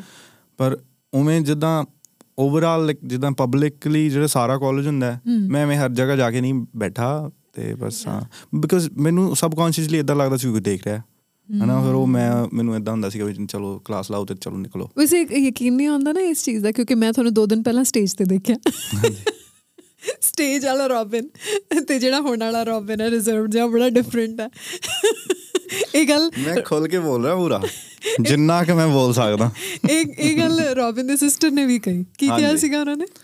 ਉਹ ਕਹਿੰਦੀ ਤੇਰੀ ਕੋਈ ਹੋਰ ਪਰਸਨੈਲਿਟੀ ਅਨਲੌਕ ਹੋ ਜਾਂਦੀ ਹੈ ਸਟੇਜ ਤੇ ਜਾ ਕੇ ਤੇ ਉਦਾਂ ਤਾਂ ਤੂੰ ਬਹੁਤ ਚੁੱਪ ਚੁੱਪ ਰਹਿਣਾ ਔਰ ਬਹੁਤ ਆਰਟਿਸਟ ਇਹੋ ਜਿਹੇ ਪਤਾ? ਹਾਂਜੀ ਬਹੁਤ ਆਰਟਿਸਟ ਇਹੋ ਜਿਹੇ ਨੇ। ਜਿਹੜੇ ਤੁਹਾਨੂੰ ਐ ਲੱਗਦਾ ਵੀ ਇਹ ਤਾਂ ਬਿਲਕੁਲ ਹੀ ਬੋਲਦੇ ਨਹੀਂ ਮੈਨੂੰ ਤਾਂ ਲੱਗ ਰਿਹਾ। ਮੈਂ ਵਾਵਾ ਬੋਲ ਰਿਹਾ। ਨਹੀਂ ਹੁਣ ਤਾਂ ਤੁਸੀਂ ਬੋਲ ਰਹੇ ਹੋ ਹੁਣ ਤਾਂ। ਹੁਣ ਪੂਰੇ ਨੰਬਰ ਹੈ ਪਰ ਵੈਸੇ ਆਮ ਜਦੋਂ ਤੁਹਾਨੂੰ ਕੋਈ ਮਿਲਦਾ ਹੈ ਤਾਂ ਆਬਵੀਅਸਲੀ ਇਨੀਸ਼ੀਅਲੀ ਇੰਪ੍ਰੈਸ਼ਨ ਇਹ ਹੁੰਦਾ ਵੀ ਇਹ ਥੋੜਾ ਰਿਜ਼ਰਵਡ ਹੈ। ਖੁੱਲਣ ਲੱਗੇ ਟਾਈਮ ਲਾਉਂਦਾ ਵਿਚ। ਇਜ਼ ਯੂ نو ਕਿਉਂਕਿ ਤੁਸੀਂ ਆਬਜ਼ਰਵ ਕਰ ਰਹੇ ਹੋ ਆਲੇ ਦੁਆਲੇ ਹਰੇਕ ਕੋਲੇ ਫਿਰ ਇਦਾਂ ਬਾਲਾ ਵੀ ਗੱਲ ਨਹੀਂ ਕੀਤੀ ਜਾ ਸਕਦੀ। ਟਪੋਸੀਆਂ ਨਾ ਮਾਰੇ ਚੰਗਾ ਹੀ ਰਹਿੰਦਾ ਹਨਾ. ਹਰੇਕ ਨੂੰ ਰਿਜ਼ਰਵਡ ਰਹਿਣਾ ਵੀ ਇੱਕ ਆਪ ਦਾ ਪੀਸ ਨੂੰ ਬਚਾਉਣਾ ਹੀ ਹੁੰਦਾ ਜੀ। ਪਰ ਉਦੋਂ ਸਟੇਜ ਉੱਤੇ ਤੁਸੀਂ ਹਿਊਮਰ ਵੀ ਯੂ نو ਤੁਸੀਂ ਮਜ਼ਾਕ ਵੀ ਕਰ ਰਹੇ ਸੀ ਆਡੀਅנס ਦੇ ਨਾਲ। ਉਹ ਖਿੜ ਨਹੀਂ ਜਾਂਦਾ ਇਨਸਾਨ? ਹਾਂਜੀ ਹਾਂਜੀ। ਜਦੋਂ ਯੂ نو ਕਿ ਕੋਈ ਇਨਸਾਨ ਸਿਰਫ ਇਸ ਚੀਜ਼ ਵਾਸਤੇ ਬਣਿਆ। ਉਦੋਂ ਜਦੋਂ ਤੁਸੀਂ ਪੋਇਟਰੀ ਸਟੇਜ ਉੱਤੇ ਕਰ ਰਹੇ ਸੀ ਗੀਤ ਜਦੋਂ ਆਪਣੇ ਗਾ ਰਹੇ ਸੀ ਉਦੋਂ ਇਹ ਲੱਗ ਰਿਹਾ ਸੀ ਥੈਟ ਵੀ ਨੋ ਕਿ he is meant to do this or it was I ਮੈਂ ਉਦੋਂ ਵੀ ਸਟੇਜ ਤੇ ਗਿਆ ਸੀ ਇਟਸ ਅ ਹਿਸਟੋਰਿਕ ਮੂਮੈਂਟ ਕਿਉਂਕਿ ਅਸੀਂ ਤੁਹਾਡੀ ਪਹਿਲੀ ਆਡੀਅנס ਆ। ਇਸ ਤੋਂ ਬਾਅਦ ਜਿਹੜਾ ਸਿਲਸਿਲਾ ਚੱਲਣਾ ਹੈ, ਉਹ obviously we looking forward to seeing that oh thank you thank you for the kind words ਪਰ uh, ਜੇ ਇਦਾਂ ਹੈਗਾ ਤੇ ਆਮ ਲੱਕੀ ਮੈਂ ਤਾਂ ਇਹੀ ਕਹੂੰਗਾ ਆਮ ਲੱਕੀ ਆਮ ਨੋ ਨੋ ਸਪੈਸ਼ਲ ਮੈਂ ਤਾਂ ਇਹੀ ਸਮਝਦਾ ਗੋਡ ਗਿਫਟਡ ਹੈ ਜਿਹੜਾ ਵੀ ਕੁਝ ਹੈਗਾ ਤੇ ਨਾ ਮੈਂ ਟੇਕਨ ਫॉर ਗ੍ਰਾਂਟਡ ਲਵਾਂ ਤਾਂ ਚੰਗੀ ਗੱਲ ਹੈ ਮੇਰੇ ਲਈ। ਬਿਲਕੁਲ ਗ੍ਰੈਟੀਟਿਊਡ ਬਹੁਤ ਜ਼ਰੂਰੀ ਹਾਂਜੀ ਹੈ। Yeah, ਤੇ ਜ਼ਰੂਰੀ ਹੈ। ਮੈਂ ਟਰਾਈ ਕਰਦਾ। ਯਾ ਸੋ ਨਿੱਕੇ ਹੁੰਦੇ ਸਕੂਲ ਦੇ ਵਿੱਚ ਸਟੇਜ ਤੇ ਚੜ੍ਹਦੇ ਹੁੰਦੇ ਸੀ ਕਿ ਹਾਂਜੀ ਵਾਧੂ। ਅੱਛਾ। ਉੱਥੋਂ ਹੀ ਮੇਰਾ ਸਟੇਜ ਫੇਰ ਗਿਆ। ਮੈਂ ਸ਼ੁਰੂ ਤੋਂ ਹੀ ਮੈਨੂੰ ਕੋਈ ਬੜੀ ਪ੍ਰੋਬਲਮ ਨਹੀਂ ਰਹੀ। ਮੈਂ start thought of the day ਤੋਂ ਕੀਤਾ ਸੀਗਾ। ਫਿਰ ਸਪੀਚ ਵੀ ਦੇਣ ਲੱਗ ਪਿਆ ਸੀ। ਫਿਰ ਕਮਾਂਡ ਵੀ ਦੇਣ ਲੱਗ ਪਿਆ ਸੀਗਾ। ਅੱਛਾ। ਫਿਰ ਫੇਅਰਵੈਲ ਹੋਸਟ ਕਰਤਾ ਸੀ। ਅੱਛਾ। ਉਹ ਫਿਰ ਇਹੋ ਆਬਵੀਅਸਲੀ ਸੋ ਜਦੋਂ ਜਦੋਂ ਜ਼ਿੰਮੇਵਾਰੀ ਇਹੋ ਜੀ ਆਉਂਦੀ ਸੀ ਸਟੇਜ ਸਾਂਭਣ ਦੀ ਫਿਰ ਰੋਬਿਨ ਦਾ ਨਾਮ ਆਉਂਦਾ ਉਦੋਂ ਸੀ। ਹਾਂਜੀ ਉਹ ਫਿਰ ਮੈਨੂੰ ਲੱਗਦਾ ਇੱਕ ਸਿੰਗਿੰਗ ਕੰਪੀਟੀਸ਼ਨ ਵੀ ਹੋਇਆ ਸੀਗਾ ਉਹ ਚ ਵੀ ਪਾਰਟ ਲੈ ਲਿਆ ਸੀ। ਪਰ ਉਹ ਚ ਉਹਨਾਂ ਨੇ ਮੈਨੂੰ ਕੱਢਤਾ? ਪਹਿ- ਪਹਿਲੀਆਂ ਜੀ। ਪਹਿਲੀਆਂ ਜੀ। ਉਹ ਸਾਡੇ ਸਕੂਲੇ ਨਾ ਹੀ ਉਹ ਆਏ ਸਿੰਗਰ ਆਏ ਸੀ ਕਾਫੀ ਐਮੀ ਵਿਰਕ ਮਨਿੰਦਰ ਬੁੱਟਰ। ਅੱਛਾ। ਉਹ ਸੀ ਹੁੰਦੇ ਸੀਗੇ ਮੈਨੂੰ ਲੱਗਦਾ 11ਵੀਂ ਚ ਹੁੰਦਾ ਸੀ ਮੈਂ ਸ਼ਾਇਦ। ਹਾਂ। ਤੇ ਉਦੋਂ ਐਮੀ ਵਿਰਕ ਮਨਿੰਦਰ ਬੁੱਟਰ ਹੋਰ ਕੌਣ ਸੀਗਾ? ਸੋ ਕੌਨਫੀਡੈਂਸ ਡਾਊਨ ਡੋਲ ਨਹੀਂ ਹੋਇਆ ਜਦੋਂ ਉਹਨਾਂ ਨੇ ਕੱਢ ਨਹੀਂ ਨਹੀਂ। ਅੱਛਾ। ਮੈਂ- ਮੇਰੇ ਡੈਡੀ ਮੈਨੂੰ ਕਹਿੰਦੇ ਵੀ ਫਿਰ ਕੀ ਹੋ ਗਿਆ? ਤਾਂ ਹੀ ਤਾਂ ਤੈਨੂੰ ਕੁਝ ਕਰਕੇ ਦਿਖਾਉਣਾ ਪਊਗਾ ਹੁਣ। ਕਿ ਉਹ ਇਦਾਂ ਇੰਨੀ ਗੱਲ ਕਹੀ ਇੰਨੀ ਗੱਲ ਕਹੀ ਉਹਨਾਂ ਨੇ। ਐਂ ਹੀ ਕੱਢਦੇ ਐ ਐਂ ਹੀ ਕੱਢਦੇ ਐ ਇਦਾਂ ਹੀ ਕੱਢਣਗੇ ਜਿੰਨਾ ਚਿਰ ਆਪ ਨਹੀਂ ਕੁਝ ਕਰਕੇ ਕਿੰਨੇ। ਸਾਲ ਦੇ ਸੀ ਉਦੋਂ ਤੁਸੀਂ? ਮੈਂ ਸੀਗਾ ਹੀ ਮੈਨੂੰ ਲੱਗਦਾ ਐਗਜ਼ੈਕਟ ਤਾਂ ਨਹੀਂ ਮੈਨੂੰ ਪਤਾ 16 ਕੁ ਸਾਲਾਂ ਦਾ ਹਾਂ, ਹੋਊਂਗਾ 16 ਕੁ ਸਾਲ 16 ਦਾ 17 ਸਾਲਾਂ ਦਾ ਰਾਈਟ ਤਾਂ ਪਰ ਸੋਚਿਆ ਇਹ ਨਹੀਂ ਸੀ ਵੀ ਸ਼ਾਇਰੀ ਕਰਨੀ ਸੋਚਿਆ ਇਹ ਸੀ ਕਿ ਇੱਕ ਦਿਨ ਸਿੰਗਰ ਬਣਨਾ। ਹਾਂਜੀ। ਨਿੱਕੇ ਹੁੰਦੇ। ਹਾਂਜੀ ਹਾਂਜੀ। ਇਦਾਂ ਹੀ ਸੀਗਾ ਜੀ। ਕਿਉਂਕਿ ਮੈਂ ਬਹੁਤਾ ਲਿਖਦਾ ਨਹੀਂ ਹੁੰਦਾ ਸੀ। ਮੈਂ ਕਿਹੜਾ ਸ਼ਾਇਰੀਆਂ ਲਿਖਦਾ ਸੀਗਾ। ਨਾ ਮੈਂ ਗਾਣੇ ਲਿਖਦਾ ਸੀਗਾ। ਬਸ ਗੁੰਗੁਣਾਉਂਦੇ ਰਹਿੰਦੇ ਸੀ ਦੂਜੇ ਸਿੰਗਰਾਂ ਦੇ ਗਾਣਿਆਂ ਤੋਂ। ਸ਼ੈਰੀ ਮਾਨ ਦੇ ਗਾਣੇ ਬਹੁਤ ਸੁਣੇ ਨਿੱਕੇ ਹੁੰਦਿਆਂ ਨੇ। ਪਰ ਇਹ ਪਤਾ ਸੀ ਵੀ ਕੁਝ ਵੱਖਰਾ ਕਰਨਾ ਸ਼ੁਰੂ ਤੋਂ। ਲੱਗਦਾ ਸੀਗਾ ਅੰਦਰੋਂ। ਅੱਛਾ। ਹਾਂਜੀ। ਇਸ ਚੀਜ਼ ਦਾ ਅਹਿਸਾਸ। ਲੱਗਦਾ ਸੀਗਾ ਅੰਦਰੋਂ ਤੇ ਆਪਦੀ ਜਿਹੜੀ ਕਾਲਿੰਗ ਹੈ ਮੈਂ ਉਹ ਫੋਲੋ ਕੀਤੀ। ਤੇ ਜਿੱਥੇ ਤੱਕ ਮੈਨੂੰ ਲੈ ਕੇ ਆਈ ਹੈ ਵਧੀਆ ਹੀ ਹੈ। ਆਪਣੇ ਘਰਾਂ ਦੇ ਵਿੱਚ ਇਨਕਰੇਜਮੈਂਟ ਇਸ ਚੀਜ਼ ਨੂੰ ਘੱਟ ਮਿਲਦੀ ਹੈ ਥੋੜੀ ਜੀ ਆਰਟ ਮੈਨੂੰ ਬਹੁਤ ਸੀ। ਮੈਨ- ਕਦੇ ਵੀ ਮੇਰੇ ਘਰਦਿਆਂ ਨੇ ਨਹੀਂ ਕਿਹਾ ਵੀ ਤੂੰ ਕੁਝ ਹੋਰ ਕਰ ਲਾ। ਅੱਛਾ। ਕਦੇ ਕਦੇ- ਯਾਰੀ ਤੱਕ ਕਦੇ- ਕਦੇ। ਪਰ ਲਾਈਕ ਫਾਦਰ ਸਾਹਿਬ ਨੇ ਕਦੇ ਨਹੀਂ ਕਿਹਾ ਮੰਮਾ ਕਦੇ ਕਹਿ ਦਿੰਦਾ ਕਹਿ ਦੇਣ ਕਿਸ ਤੁਹਾਨੂੰ ਇਹ ਨਹੀਂ ਲੱਗਦਾ ਕਿ ਫਾਦਰ ਸਾਹਿਬ ਦਾ ਜਿਹੜਾ ਸੁਪਨਾ ਨਹੀਂ ਪੂਰਾ ਹੋ ਸਕਿਆ ਹੋ ਸਕਦਾ ਕਿ ਉਹ ਕਿਸੇ ਨਾ ਕਿਸੇ ਤਰੀਕੇ ਨਾਲ? ਮੈਂ ਤਾਂ ਬਹੁਤ ਜ਼ਿਆਦਾ ਆਪਦੇ ਆਪ ਨੂੰ ਲੱਕੀ ਫੀਲ ਕਰੂੰਗਾ ਜੇ ਉਹ ਇੰਨਾ ਕੁ ਬਿੱਟ ਵੀ ਮੇਰੇ ਥਰੂ ਜੀ ਸਕ ਜੀ ਸਕੇ ਤਾਂ। ਪਰ ਹਾਂਜੀ ਜਦੋਂ ਮੈਂ ਗਿਆ ਸੀਗਾ ਇੰਡੀਆ ਪਿੰਡ ਵੀ ਲੋਕੀ ਵੀ ਮਿਲਣਾ ਇਹ ਬੜਾ ਵਧੀਆ ਲੱਗਿਆ ਬਹੁਤ ਸਾਰੇ ਖੁਸ਼ ਸੀ ਨੇ। ਹਾਂਜੀ। ਪਛਾਣਦੇ। ਬਹੁਤ ਖੁਸ਼ ਸੀ ਸਾਰੇ। ਤੁਸੀਂ ਐਕਸਪੈਕਟ ਕੀਤਾ ਸੀਗਾ ਕਿ ਲੋਕੀ ਮਿਲ ਆਉਣਗੇ ਉਹ ਲੋਕੀ ਬੜਾ ਸੋਹਣਾ ਸਵਾਲ ਕਿਸੇ ਨੇ ਪੁੱਛਿਆ ਸੀ ਤੁਹਾਨੂੰ ਉਦੋਂ ਸਟੇਜ ਤੇ। ਹਾਂਜੀ ਹਾਂਜੀ। ਜਦੋਂ ਆਪਾਂ ਸਵਾਲ ਜਵਾਬ ਕਰ ਰਹੇ ਸੀ ਉਦੋਂ ਕਿ ਜਦੋਂ ਤੁਸੀਂ ਇੱਥੇ ਆਏ ਸੀ ਇੰਟਰਨੈਸ਼ਨਲ ਸਟੂਡੈਂਟ ਬਣ ਕੇ ਆਏ ਸੀ ਜਦੋਂ ਤੁਸੀਂ ਵਾਪਸ ਗਏ ਤਾਂ ਤੁਸੀਂ ਰੋਬਿਨ ਸੰਧੂ ਆਰਟਿਸਟ ਬਣ ਕੇ ਹਾਂਜੀ ਹਾਂਜੀ ਨਾ? ਹਾਂਜੀ ਹਾਂਜੀ। ਤੇ ਲੋਕਾਂ ਦਾ ਜਿਹੜਾ ਪਰਸਪੈਕਟਿਵ ਹੈ ਉਹ ਕੰਪਲੀਟਲੀ ਚੇਂਜ ਹੋ ਗਿਆ। ਉਹਨਾਂ ਦਾ ਨਜ਼ਰੀਆ ਉਹਨਾਂ ਦੀਆਂ ਨਜ਼ਰਾਂ ਦੇ ਵਿੱਚ ਕੀ ਦੇਖਿਆ? ਜਿਹੜੀ ਰਿਸਪੈਕਟ ਨਵੀਂ ਮਿਲ ਰਹੀ ਹੈ ਜਿਹੜਾ ਰਿਗਾਰਡ ਦੇ ਰਹੇ ਨੇ ਤੁਹਾਨੂੰ ਐਜ਼ ਐਨ ਆਰਟਿਸਟ ਉਹ ਨਜ਼ਰ ਆਇਆ? ਅਨਬਲੀਵੇਬਲ ਬਹੁਤ ਵਧੀਆ ਲੱਗਿਆ ਜੀ।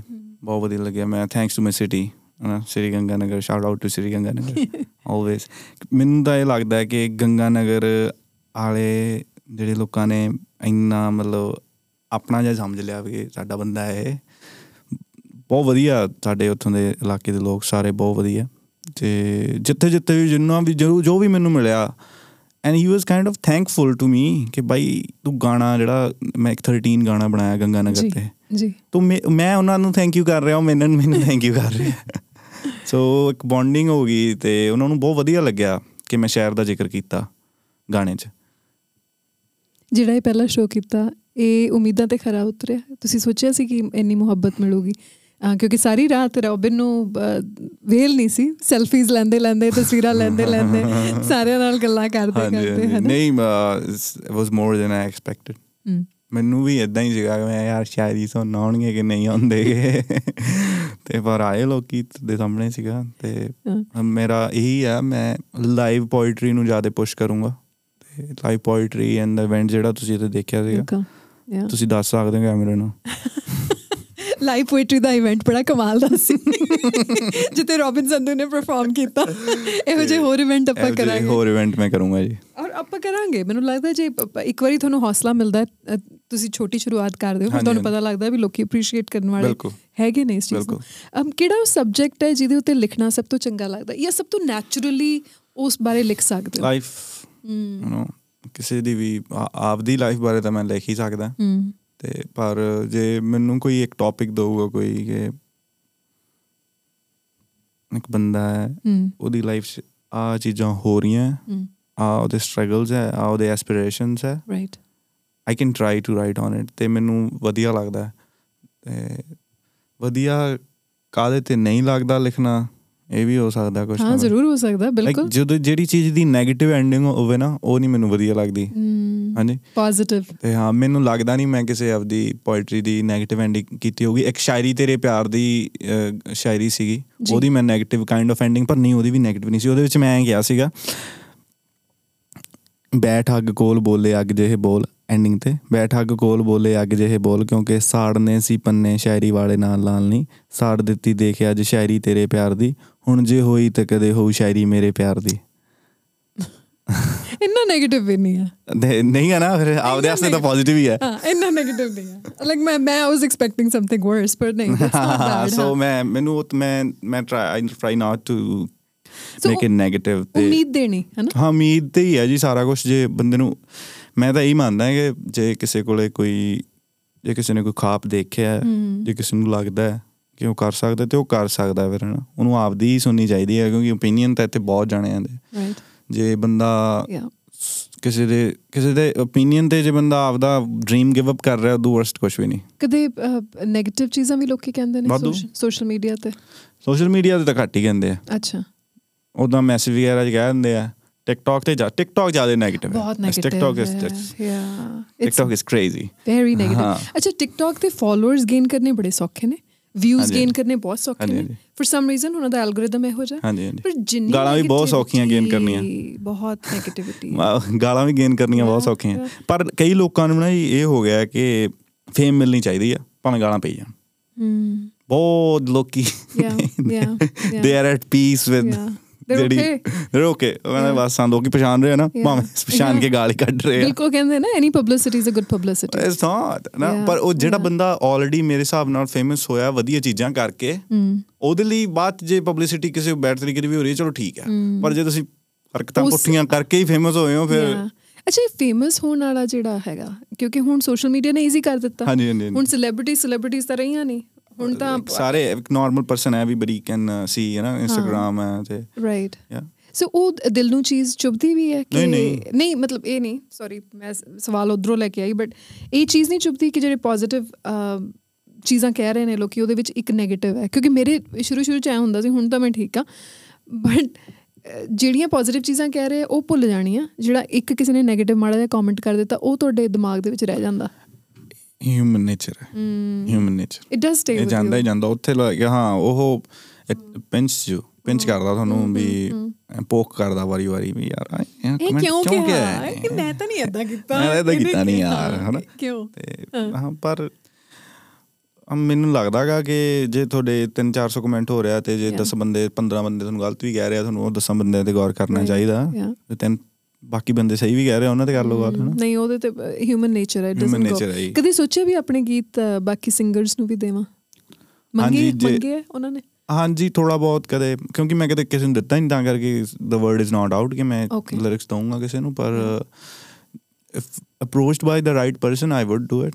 ਪਰ ਉਨ ਉਹਨਾਂ ਚਿਰ ਮੈਂ ਆਪਦੇ ਆਪਣਾ ਲਈ ਆਪ ਠੀਕ ਹੀ ਹੈ ਲਿਖਦੇ ਹਾਂਜੀ ਹਾਂਜੀ। ਕਿੰਨਾ ਟਾਈਮ ਲੱਗਦਾ ਇੱਕ- ਗੀਤ ਨੂੰ ਲਿਖਣ ਲੱਗੇ? ਵਾਵਾ ਹੀ ਲੱਗ ਜਾਂਦਾ ਜੀ ਜਦੋਂ ਮਾ ਹਿਸਾਬ ਕਿਤਾਬ ਨਾ ਆਵੇ। ਅੱਛਾ। ਤੇ ਜੇ ਹਿਸਾਬ ਚ ਆ ਜੇ ਤੇ ਫਿਰ ਵਨ ਸਿਟਿੰਗ ਚ ਵੀ ਲਿਖਿਆ ਜਾਂਦਾ। ਕਈ ਵਾਰੀ ਐ ਹੁੰਦਾ ਵੀ ਨਹੀਂ ਆ ਰਿਹਾ ਤਾਂ ਛੱਡਤਾ। ਤੇ ਫਿਰ ਫਿਰ ਮੁੜ ਕੇ ਵਾਪਸ ਆਉਂਦੇ ਹੋ ਕਿ ਲੱਗੇ ਰਹਿੰਦੇ ਹੋ? ਕਈ ਵਾਰੀ ਆਪਦੇ ਆਪ ਨੂੰ ਲਾਈਕ ਪੁਸ਼ ਕਰੀਦਾ ਜ਼ਰੂਰ ਕਿ ਵੀ ਲਿਖਦੀ ਹੈ ਲਿਖਦੀ ਹੈ ਪਰ ਇਦਾਂ ਵਧੀਆ ਨਹੀਂ ਲਿਖਿਆ ਜਾਂਦਾਗਾ ਮੇਰੇ ਕੇਸ ਚ। ਅੱਛਾ। ਤੇ ਫਿਰ ਕੀ ਕਰਦੇ ਹੋ? ਵਾਟ ਡੂ ਯੂ ਡੂ ਛੱਡ ਦਿੰਦੇ ਆ ਛੱਡ ਦਿੰਦੇ ਹੋ? ਹਾਏ। ਫਿਰ ਜੀ ਨਹੀਂ ਕਰਦਾ ਵੀ ਵਾਪਸ ਜਾਵਾਂ? ਉਸੇ ਗੀਤ ਤੇ। ਨਹੀਂ ਕਹਾ ਕਰ ਦਿੰਦੇ ਆ ਕੰਪਲੀਟ ਪਰ ਸਾਰੇ ਨਹੀਂ ਹੁੰਦੇ ਕੰਪਲੀਟ ਸਭ ਤੋਂ ਪਹਿਲਾਂ ਕਿਹਨੂੰ ਸੁਣਾਉਂਦੇ ਹੁੰਦੇ ਹੋ ਆਪਣੀ ਸ਼ਾਇਰੀ? ਸ਼ਾਇਰੀ ਸ਼ਾਇਰੀ ਨਹੀਂ ਮੈਂ ਕਿਸੇ ਨੂੰ ਸੁਣਾਉਂਦਾ। ਅੱਛਾ। ਗਾਣਾ ਸੁਣਾਦਾ ਤਾਂ ਸੁਣਾਦਾ ਸ਼ਾਇਰੀ ਬਹੁਤ ਘੱਟ ਸੁਣਨਾ ਕਿਸੇ ਨੂੰ। ਸ਼ਾਇਰੀ ਕਿਉਂ? ਆਪਣੇ ਲਈ। ਉਹ ਸ਼ਾਇਰੀ ਕਹਿ ਸਕਦੇ ਆ ਬਹੁਤ ਜ਼ਿਆਦਾ ਟੌਪਿਕ ਤੇ ਲਿਖਦਾ ਮੈਂ ਹਨਾ। ਸੋ ਜੇ ਹਮ ਜਿਹੜੀ ਮੈਨੂੰ ਵਧੀਆ ਲੱਗਦੀ ਹੈ ਵੀ ਆ ਸੁਣਾ ਸਕਦਾ ਕਿਸੇ ਨੂੰ ਮੈਂ ਉਹ ਸੁਣਾ ਦਿੰਦਾ। ਨਹੀਂ ਤਾਂ ਫਿਰ ਸਿੱਧੀ ਇੰਟਰਨੈਟ ਹੀ ਸੁਣਦਾ। ਰਾਈਟ ਅੱਛਾ ਫਿਰ ਕਿਸੇ ਨੂੰ ਨਹੀਂ। ਕਈ ਵਾਰੀ ਹੁੰਦਾ ਨਾ ਵੀ ਓਪੀਨੀਅਨਸ ਵੀ ਸੁਣਾ ਡੈਡੀ ਨੂੰ ਸੁਣਾ ਦਈਦੇ ਗਾਣੇ। ਵੀ ਕਿੱਦਾਂ ਲੱਗਿਆ ਇਹ ਡੈਡੀ ਨੂੰ ਸੁਣਾ। ਦਈਦੇ ਫਾਦਰ ਸਾਹਿਬ ਨੂੰ ਸੁਣਾ ਦਈਦੇ। ਅੱਛਾ। ਉਹ ਦੈਟਸ ਨਾਈਸ ਟੂ ਹਾਂਜੀ। ਪਰ ਮੈਂ ਆਮ ਤੌਰ ਤੇ ਰਾਈਟਰਸ ਜਿਹੜੇ ਨੇ ਉਹਨਾਂ ਨੂੰ ਇਹ ਕਹਿੰਦੇ ਸੁਣਿਆ ਵੀ ਅਸੀਂ ਬਹੁਤ ਪੜ੍ਹਦੇ ਹਾਂ। ਬਾਕੀ ਰਾਈਟਰਸ ਨੂੰ ਬਹੁਤ ਪੜ੍ਹਦੇ ਹਾਂ। ਕਿਤਾਬਾਂ ਬਹੁਤ ਪੜ੍ਹਦੇ ਹਾਂ। ਹਾਂਜੀ। ਤੁਹਾਡੀ ਬਿਲਕੁਲ ਕਦੇ ਰੁਝਾਨ ਨਹੀਂ ਰਿਹਾ ਇਹਨਾਂ। ਚੀਜ਼ਾਂ ਵੱਲ? ਨਹੀਂ। ਅਹ, ਇੱਕ ਦੋ ਇੰਗਲਿਸ਼ ਬੁੱਕਸ ਪੜ੍ਹੀਆਂ। ਤੇ ਥੋੜੀ ਰਾਣੀ ਤੱਤ ਵੀ ਪੜ੍ਹੀ ਹੈ। ਪਰ ਐਦਾਂ ਮੈਂ ਰੀਡਰ ਨਹੀਂ ਰਿਹਾ। ਕਦੇ ਵੀ। ਫੋਲੋ ਕਿਨੂੰ ਕੀਤਾ ਐਜ਼ ਰਾਈਟਰ ਜਿਹਨੂੰ ਤੁਸੀਂ ਮਤਲਬ ਜਿੰਨਾ ਹੋ ਸਕਦਾ ਕੋਈ ਲਿਰਿਸਿਸਟ ਹੋਣ ਕੋਈ Song ਰਾਈਟਰ ਹੋਣ ਜਾਂ ਕੋਈ ਗੀਤਕਾਰ ਹੋਵੇ ਜਿਨ੍ਹਾਂ ਦੀ ਰਾਈਟਿੰਗ ਤੁਹਾਨੂੰ ਬਹੁਤ ਸ਼ੈਰੀਮਾਨ ਬਾਈ ਦੀ ਰਾਈਟਿੰਗ ਬਹੁਤ ਸੋਹਣੀ ਲੱਗਦੀ ਉਹਨਾਂ ਦੀ। ਰਾਈਟਿੰਗ ਹੈ ਵੀ ਹਨਾ? ਆਟੇ ਦੀ ਜਿਹੜੀ ਐਲਬਮ ਬਹੁਤ ਸੋਹਣੀ ਲੱਗੀ ਸੀਗੀ। ਉਦੋਂ ਪਹਿਲਾਂ ਵੀ ਆਰਨ ਮੁੱਲੇ ਗਾਣੇ ਸੀਗੇ ਬਹੁਤ ਸੋਹਣੇ ਲੱਗੇ ਸੀਗੇ. ਤੇ ਉਦੋਂ ਬਾਅਦ ਹੋਰ ਜਿਹੜੇ ਸਿੰਗਰ ਸੀਗੇ ਜਦੋਂ ਨਿੱਕੇ ਹੁੰਦੇ ਸੀਗੇ ਉਦੋਂ ਸਿੰਗਰ ਸੀ ਜ਼ਿਆਦਾ ਸੁਣਿਆ। ਮੈਨੂੰ ਸ਼ਾਇਰਾਂ ਦਾ ਤਾਂ ਪਤਾ ਹੀ ਨਹੀਂ ਹੁੰਦਾ ਸੀਗਾ ਨਿੱਕੇ ਹੁੰਦੇ ਨੂੰ ਵੀ. ਸ਼ਾਇਰੀ ਹੁੰਦੀ ਹੈ. ਪਰ ਹਾਂਜੀ ਜਿਵੇਂ ਥੋੜੇ ਵੱਡੇ ਹੋਏ ਕਮਰ ਐਜ਼ਾਜ਼ ਕਰਕੇ ਇੱਕ ਸ਼ਾਇਰ ਹੈ। ਓਕੇ ਕਮਰ ਐਜ਼ਾਜ਼। ਓਕੇ ਸ਼ਾਇਦ। ਉਹਨਾਂ ਦੀ ਇੱਕ ਸ਼ਾਇਰੀ ਵੀ ਬੜੀ ਮਸ਼ਹੂਰ ਹੋਈ ਹੈ ਕਿ ਹਮ ਹਿੰਦੁਸਤਾਨ ਵਾਲੇ ਆ ਇਦਾਂ ਜੇ ਕਰਕੇ ਸ਼ਾਇਰੀ ਹੈ ਉਹਨਾਂ ਦੀ। ਬੜੀ ਸੋਹਣੀ ਹੈ। ਅੱਛਾ ਕਮਰ ਐਜ਼ਾਜ਼. ਉਹ ਮੈਨੂੰ ਲਾਈਕ ਕਿਵੇਂ ਸਟ੍ਰਕ ਆਊਟ। ਕਰਦਾ ਹੁੰਦਾ ਨਾ ਜਿਹੜੀ ਉਹ ਮੈਨੂੰ ਬੜਾ ਵਧੀਆ ਲੱਗੀ ਸੀ। ਪਰ ਉਹਦਾ ਉਹਨਾਂ ਦੀ ਵੀ ਮੈਂ ਲਾਈਵ ਹੀ ਦੇਖੀਆਂ ਥੋੜੀਆਂ ਬਹੁਤ. ਪਰ ਬਹੁਤ ਵਧੀਆ ਲੱਗੀਆਂ। ਨਾਲ ਮੇਰੇ ਮਤਲਬ I can always remember one. Of those ਹਨ ਤੇ ਬਾਕੀ ਬਾਹਲੇ ਜ਼ਿਆਦਾ ਇਦਾਂ ਵੱਡਾ ਮੈਂ ਰੀਡਰ ਨਹੀਂ ਰਿਹਾ। ਆਪਦੇ ਆਪ ਹੀ ਬਸ। ਅੱਛਾ। ਕਈ ਵਾਰੀ ਐ ਹੁੰਦਾ ਨਾ ਰੋਪਨ ਜਦੋਂ ਤੁਸੀਂ ਮਸ਼ਹੂਰ ਹੋਣਾ ਸ਼ੁਰੂ ਹੋ ਜਾਂਦੇ ਹੋ ਫਿਰ ਤੁਸੀਂ ਸਟੇਜਾਂ ਸਾਂਝੀਆਂ ਕਰ ਰਹੇ ਹੁੰਦੇ ਹੋ ਬਾਕੀ ਆਰਟਿਸਟ ਦੇ ਨਾਲ। ਹਾਂਜੀ ਹਾਂਜੀ। ਜਿਨ੍ਹਾਂ ਆਰਟਿਸਟ ਨੂੰ ਤੁਸੀਂ ਇੱਕ ਦੇ ਸਰੋਤੇ ਦੇ ਤੌਰ ਤੇ ਦੇਖਦੇ ਹੁੰਦੇ ਸੀਗੇ ਯੂ ਵਰ ਇਨ ਕੰਪਲੀਟ ਆ ਕਿ ਬੰਦਾ ਪਰਫਾਰਮ ਕਰ ਰਿਹਾ। ਤੁਸੀਂ ਹੁਣ ਉਹਦੇ ਨਾਲ ਹੱਥ ਮਿਲਾ ਰਹੇ ਹੋ ਫੋਟੋਆਂ ਖਿਚਾ ਰਹੇ ਹੋ। ਹਾਂਜੀ ਹਾਂਜੀ। ਇਹੋ ਕ- ਕਦੇ ਮੂਮੈਂਟਸ ਹੋਈਆਂ ਨੇ ਜਦੋਂ ਤੁਹਾਨੂੰ ਯਕੀਨ ਜਿਹਾ ਨਹੀਂ ਆ ਰਿਹਾ ਵੀ ਮੈਂ ਇਹਨਾਂ ਦੇ ਨਾਲ ਕਿਵੇਂ ਖੜਾ ਹਾਂਜੀ ਹੋਇਆ ਸੀਗਾ। ਮੈਨੂੰ ਲੱਗਦਾ ਮੈਨੂੰ ਯਾਦ ਆ ਪਿਛਲੇ ਪਿਛਲੇ ਵਾਰੀ 5x ਫੈਸਟ ਹੋਇਆ ਸੀਗਾ ਜਦੋਂ ਬਲੌਕ ਪਾਰਟੀ ਸੀਗੀ ਤੇ ਉਹਨਾਂ ਨੇ ਮੈਨੂੰ ਟੈਂਟ ਅਸਾਈਨ ਕਰਤਾ ਕਿ ਆਹ ਲਓ ਤੁਹਾਡਾ ਟੈਂਟ ਹੈ ਇਹ। ਉੱਤੇ ਨਾਮ ਵੀ ਲਿਖਤਾ ਉਹਨਾਂ ਨੇ ਕਹਿੰਦੇ ਟੈਂਟ ਨੰਬਰ 1 ਚ ਤੁਸੀਂ ਜਾਣਾ। 1 2 3 4 ਸਾਰੇ ਆਰਟਿਸਟ ਦੇ ਸੀਗੇ ਇਹਨਾਂ ਨੇ। ਸੋ ਮੇਰੇ ਟੈਂਟ 'ਚ ਕੋਈ ਬੈਠਾ ਸੀਗਾ ਮਾਸਕ ਪਾਇਆ ਸੀ ਉਹਨਾਂ ਦੇ। ਮੇਰੇ ਨਾਲ ਇੱਕ ਮੇਰਾ ਫਰੈਂਡ ਵੀ ਸੀਗਾ ਨਾ ਤੇ ਮੈਂ ਗਿਆ ਮੈਂ ਕਿਹਾ ਭਾਜੀ ਵੀ ਇਹ ਟੈਂਟ ਸਾਡਾ ਸੀ। ਬਾਹਰ ਨਾਮ ਲਿਖਿਆ ਹੋਇਆ ਨਾ ਮੇਰੇ ਕੋਲ ਬਾਹਰ। ਉਹ ਅੱਛਾ ਅੱਛਾ ਕੋਈ ਚੱਕਰ ਨਹੀਂ ਉਹ ਕਹਿੰਦੇ। ਆਲ ਟੇਕ 5 ਮਿੰਟਸ ਮੈਂ ਕਿਹਾ ਓਕੇ ਭਾਜੀ ਨੋ ਪ੍ਰੋਬਲਮ ਮੈਂ ਬਾਹਰ ਆ ਗਿਆ ਨਾ ਤੇ ਮੈਨੂੰ ਮੇਰੇ ਨਾਲ ਦਾ ਕਹਿੰਦਾ ਬ్రో ਪ੍ਰੋਪਸੀ ਸੀਗਾ। ਮੈਂ ਨਹੀਂ ਯਾਰ ਪ੍ਰੋਫੇਸੀ ਥੋੜਾ ਸੀ ਉਹ ਬਾਈ ਨੂੰ ਤਾਂ ਮੈਂ ਪਛਾਣ ਲੂੰਗਾ ਤੇ ਕਹਿੰਦੇ ਨਹੀਂ bro ਪ੍ਰੋਫੇਸੀ ਸੀ ਪ੍ਰੋਫੇਸੀ ਸੀ। ਮੈਂ bro ਪ੍ਰੋਫੇਸੀ ਬਾਈ ਨੂੰ ਐ ਕਹਤਾ ਕਿ ਯਾਰ ਬਾਈ ਸਾਨੂੰ ਸਾਡਾ ਟੈਂਟ ਚਾਹੀਦਾ। ਉਹ ਫਿਰ ਮੈਂ ਉੱਥੇ ਰੁਕ ਗਿਆ ਮੈਂ ਟੈਂਟ ਦੇ ਬਾਹਰ ਖੜਾ ਮੈਂ ਕਿਹਾ ਹਾਏ ਜੇ ਪ੍ਰੋਫੇਸੀ ਹੋਇਆ ਸੱਚੀ ਪ੍ਰੋਫੇਸੀ ਦਾ ਕੰਮ ਖਰਾਬ ਹੋ ਜਾਣਾ ਯਾਰ। ਤੇ ਉਹ ਆਪਦਾ ਰਿਹਰਸਲ ਕਰਨ ਆਏ ਸੀ ਸਾਊਂਡ ਚੈੱਕ ਲਈ। ਅੱਛਾ ਤੇ ਉਹ ਜਦੋਂ ਉਹੀ ਬੰਦਾ ਜਿਹਨੂੰ ਮੈਂ ਕਹਿ ਕੇ ਆਇਆ ਜਦੋਂ ਸਟੇਜ ਤੇ ਜਾ ਕੇ ਉਹਨੇ ਮਾਸਕ ਲਾਇਆ ਉਹ ਤੂੰ ਹੀ ਆ ਗਾਣਾ ਗਾ ਰਿਹਾ like it's one of my favourite songs and ਮੈਂ ਉੱਥੇ ਕਰਕੇ ਮੱਤਾ ਬੜਾ ਮੇਗਾ ਪਹਿਲੀ ਵਾਰੀ ਮਿਲ ਰਿਹਾ ਸੀ ਮੈਂ ਹੈ ਤੇ ਆ ਮੇਰਾ ਐਕਸਪੀਰੀਅੰਸ ਹੈ। ਤੇ ਬਾਅਦ ਜਦੋਂ ਮੈਂ ਵੇਟ ਕਰੀ ਗਿਆ ਮੈਂ ਕਿਹਾ ਹੁਣ ਬਾਈ ਜਦੋਂ ਸਾਊਂਡ ਚੈੱਕ ਕਰਕੇ ਆਊਗਾ ਮਿਲੂੰਗਾ ਬਾਈ ਨੂੰ। ਮੈਂ ਬਾਈ ਨੂੰ ਮਿਲਿਆ ਮੈਂ ਕਿਹਾ ਯਾਰ ਬਾਈ ਰੀਲੀ ਸੌਰੀ ਅਰ ਮੈਨੂੰ ਆਈ ਹੈਡ ਨੋ ਆਈਡੀਆ ਕਿ ਉਹ ਮਾਸਕ ਦੇ ਪਿੱਛੇ ਕੌਣ ਹੈ ਤੇ ਮੈਂ ਕਦੇ ਨਹੀਂ ਬਾਈ ਕਹਿਣਾ ਸੀਗਾ।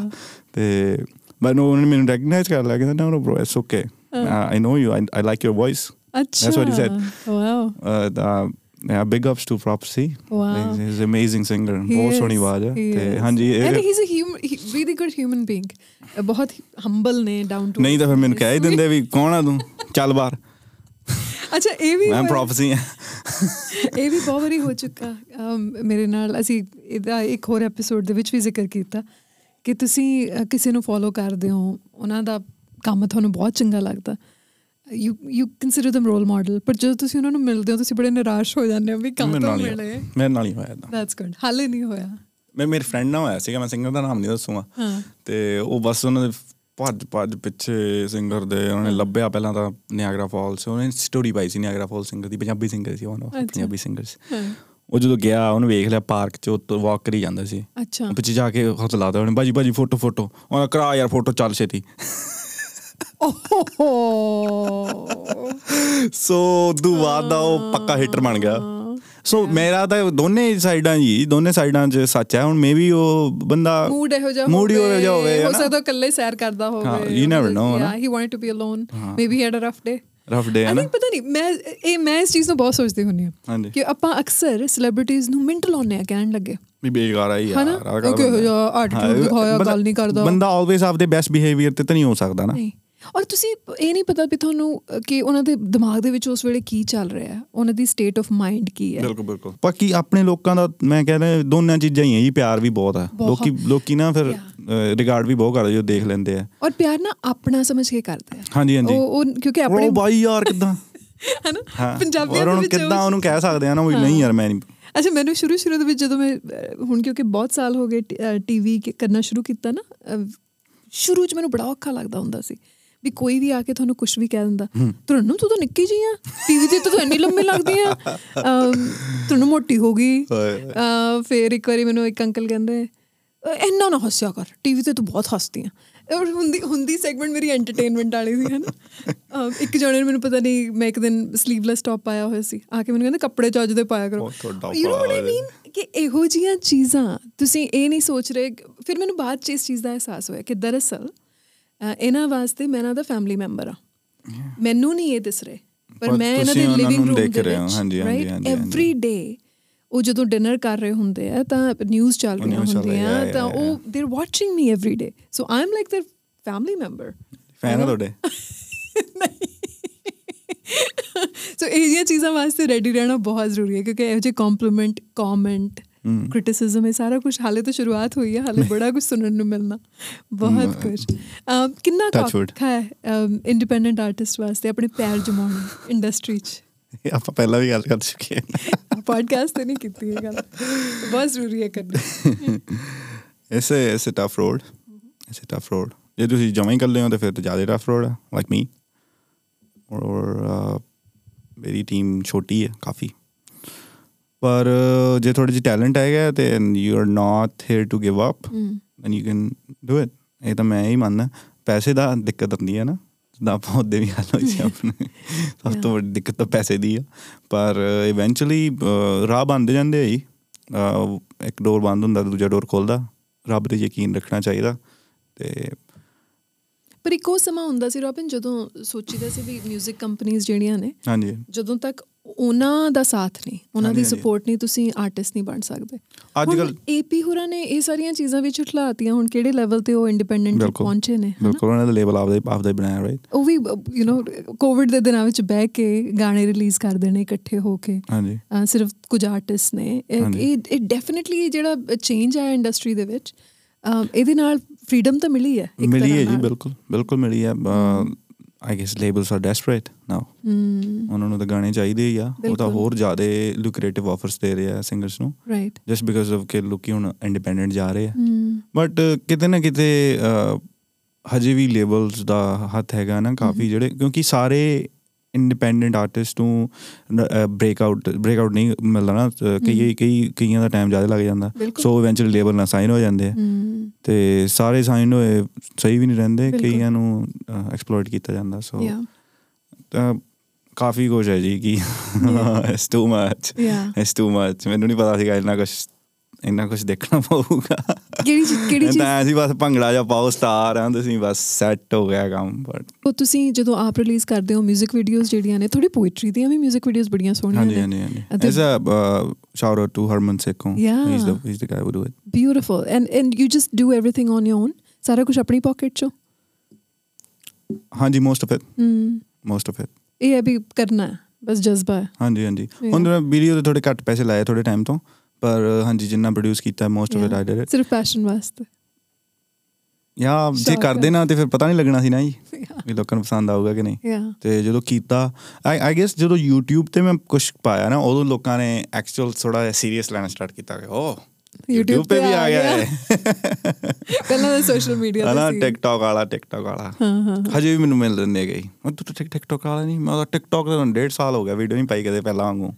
ਪਰ ਫਾਲੋਅਰਸ ਬਹੁਤ ਤਗੜੇ ਨੇ। ਹਾਂਜੀ। ਉਹ ਫੋਲੋ ਤੁਸੀਂ ਕਰਦੇ ਹੁੰਦੇ ਹੋ ਵੀ ਕਿੰਨੇ ਲਾਈਕਸ ਹੈ ਕਿੰਨੇ ਫਾਲੋਅਰਸ ਹੈ ਕਿੰਨੇ ਵਧੇ ਕਿੰਨੇ ਘਟੇ? ਇਸ ਹਾਂਜੀ ਦਾ ਉੱਥੇ ਤਾਂ ਸਹੀ ਦੱਸਾਂ ਨਾ ਫਾਲੋਅਰਸ ਬਹੁਤ ਹੈ। ਪਰ ਉਹਨਾਂ ਚੋਂ ਜਿਵੇਂ ਜੇ ਮੇਰੇ ਆਈ ਨੋ 4 ਲੱਖ ਕੁਛ ਹੈ 3 ਲੱਖ 90 ਹਜ਼ਾਰ ਕੁਛ ਹੈ। ਪਰ ਉਹਨਾਂ ਚੋਂ 50% ਤੋਂ ਜ਼ਿਆਦਾ ਇੰਡੀਅਨ ਅਕਾਊਂਟਸ ਹੈ।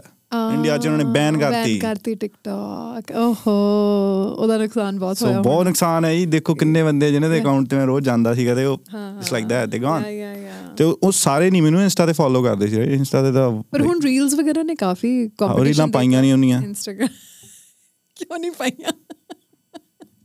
ਮੇਰੇ ਫੇਟੇ ਮੂੰਹ ਆ ਤਾਂ। ਇਹ ਹਿੰਮਤ ਕਰਨੀ ਪੈਣੀ ਹੈ। ਇਹ ਕਿਉਂ ਕਿਉਂ why you so lazy in putting content out ਇਹਦੀ ਕੀ ਵਜ੍ਹਾ I don't even know actually ਕਾਫੀ ਕੁਝ ਹੋ ਗਿਆ ਸੀਗਾ।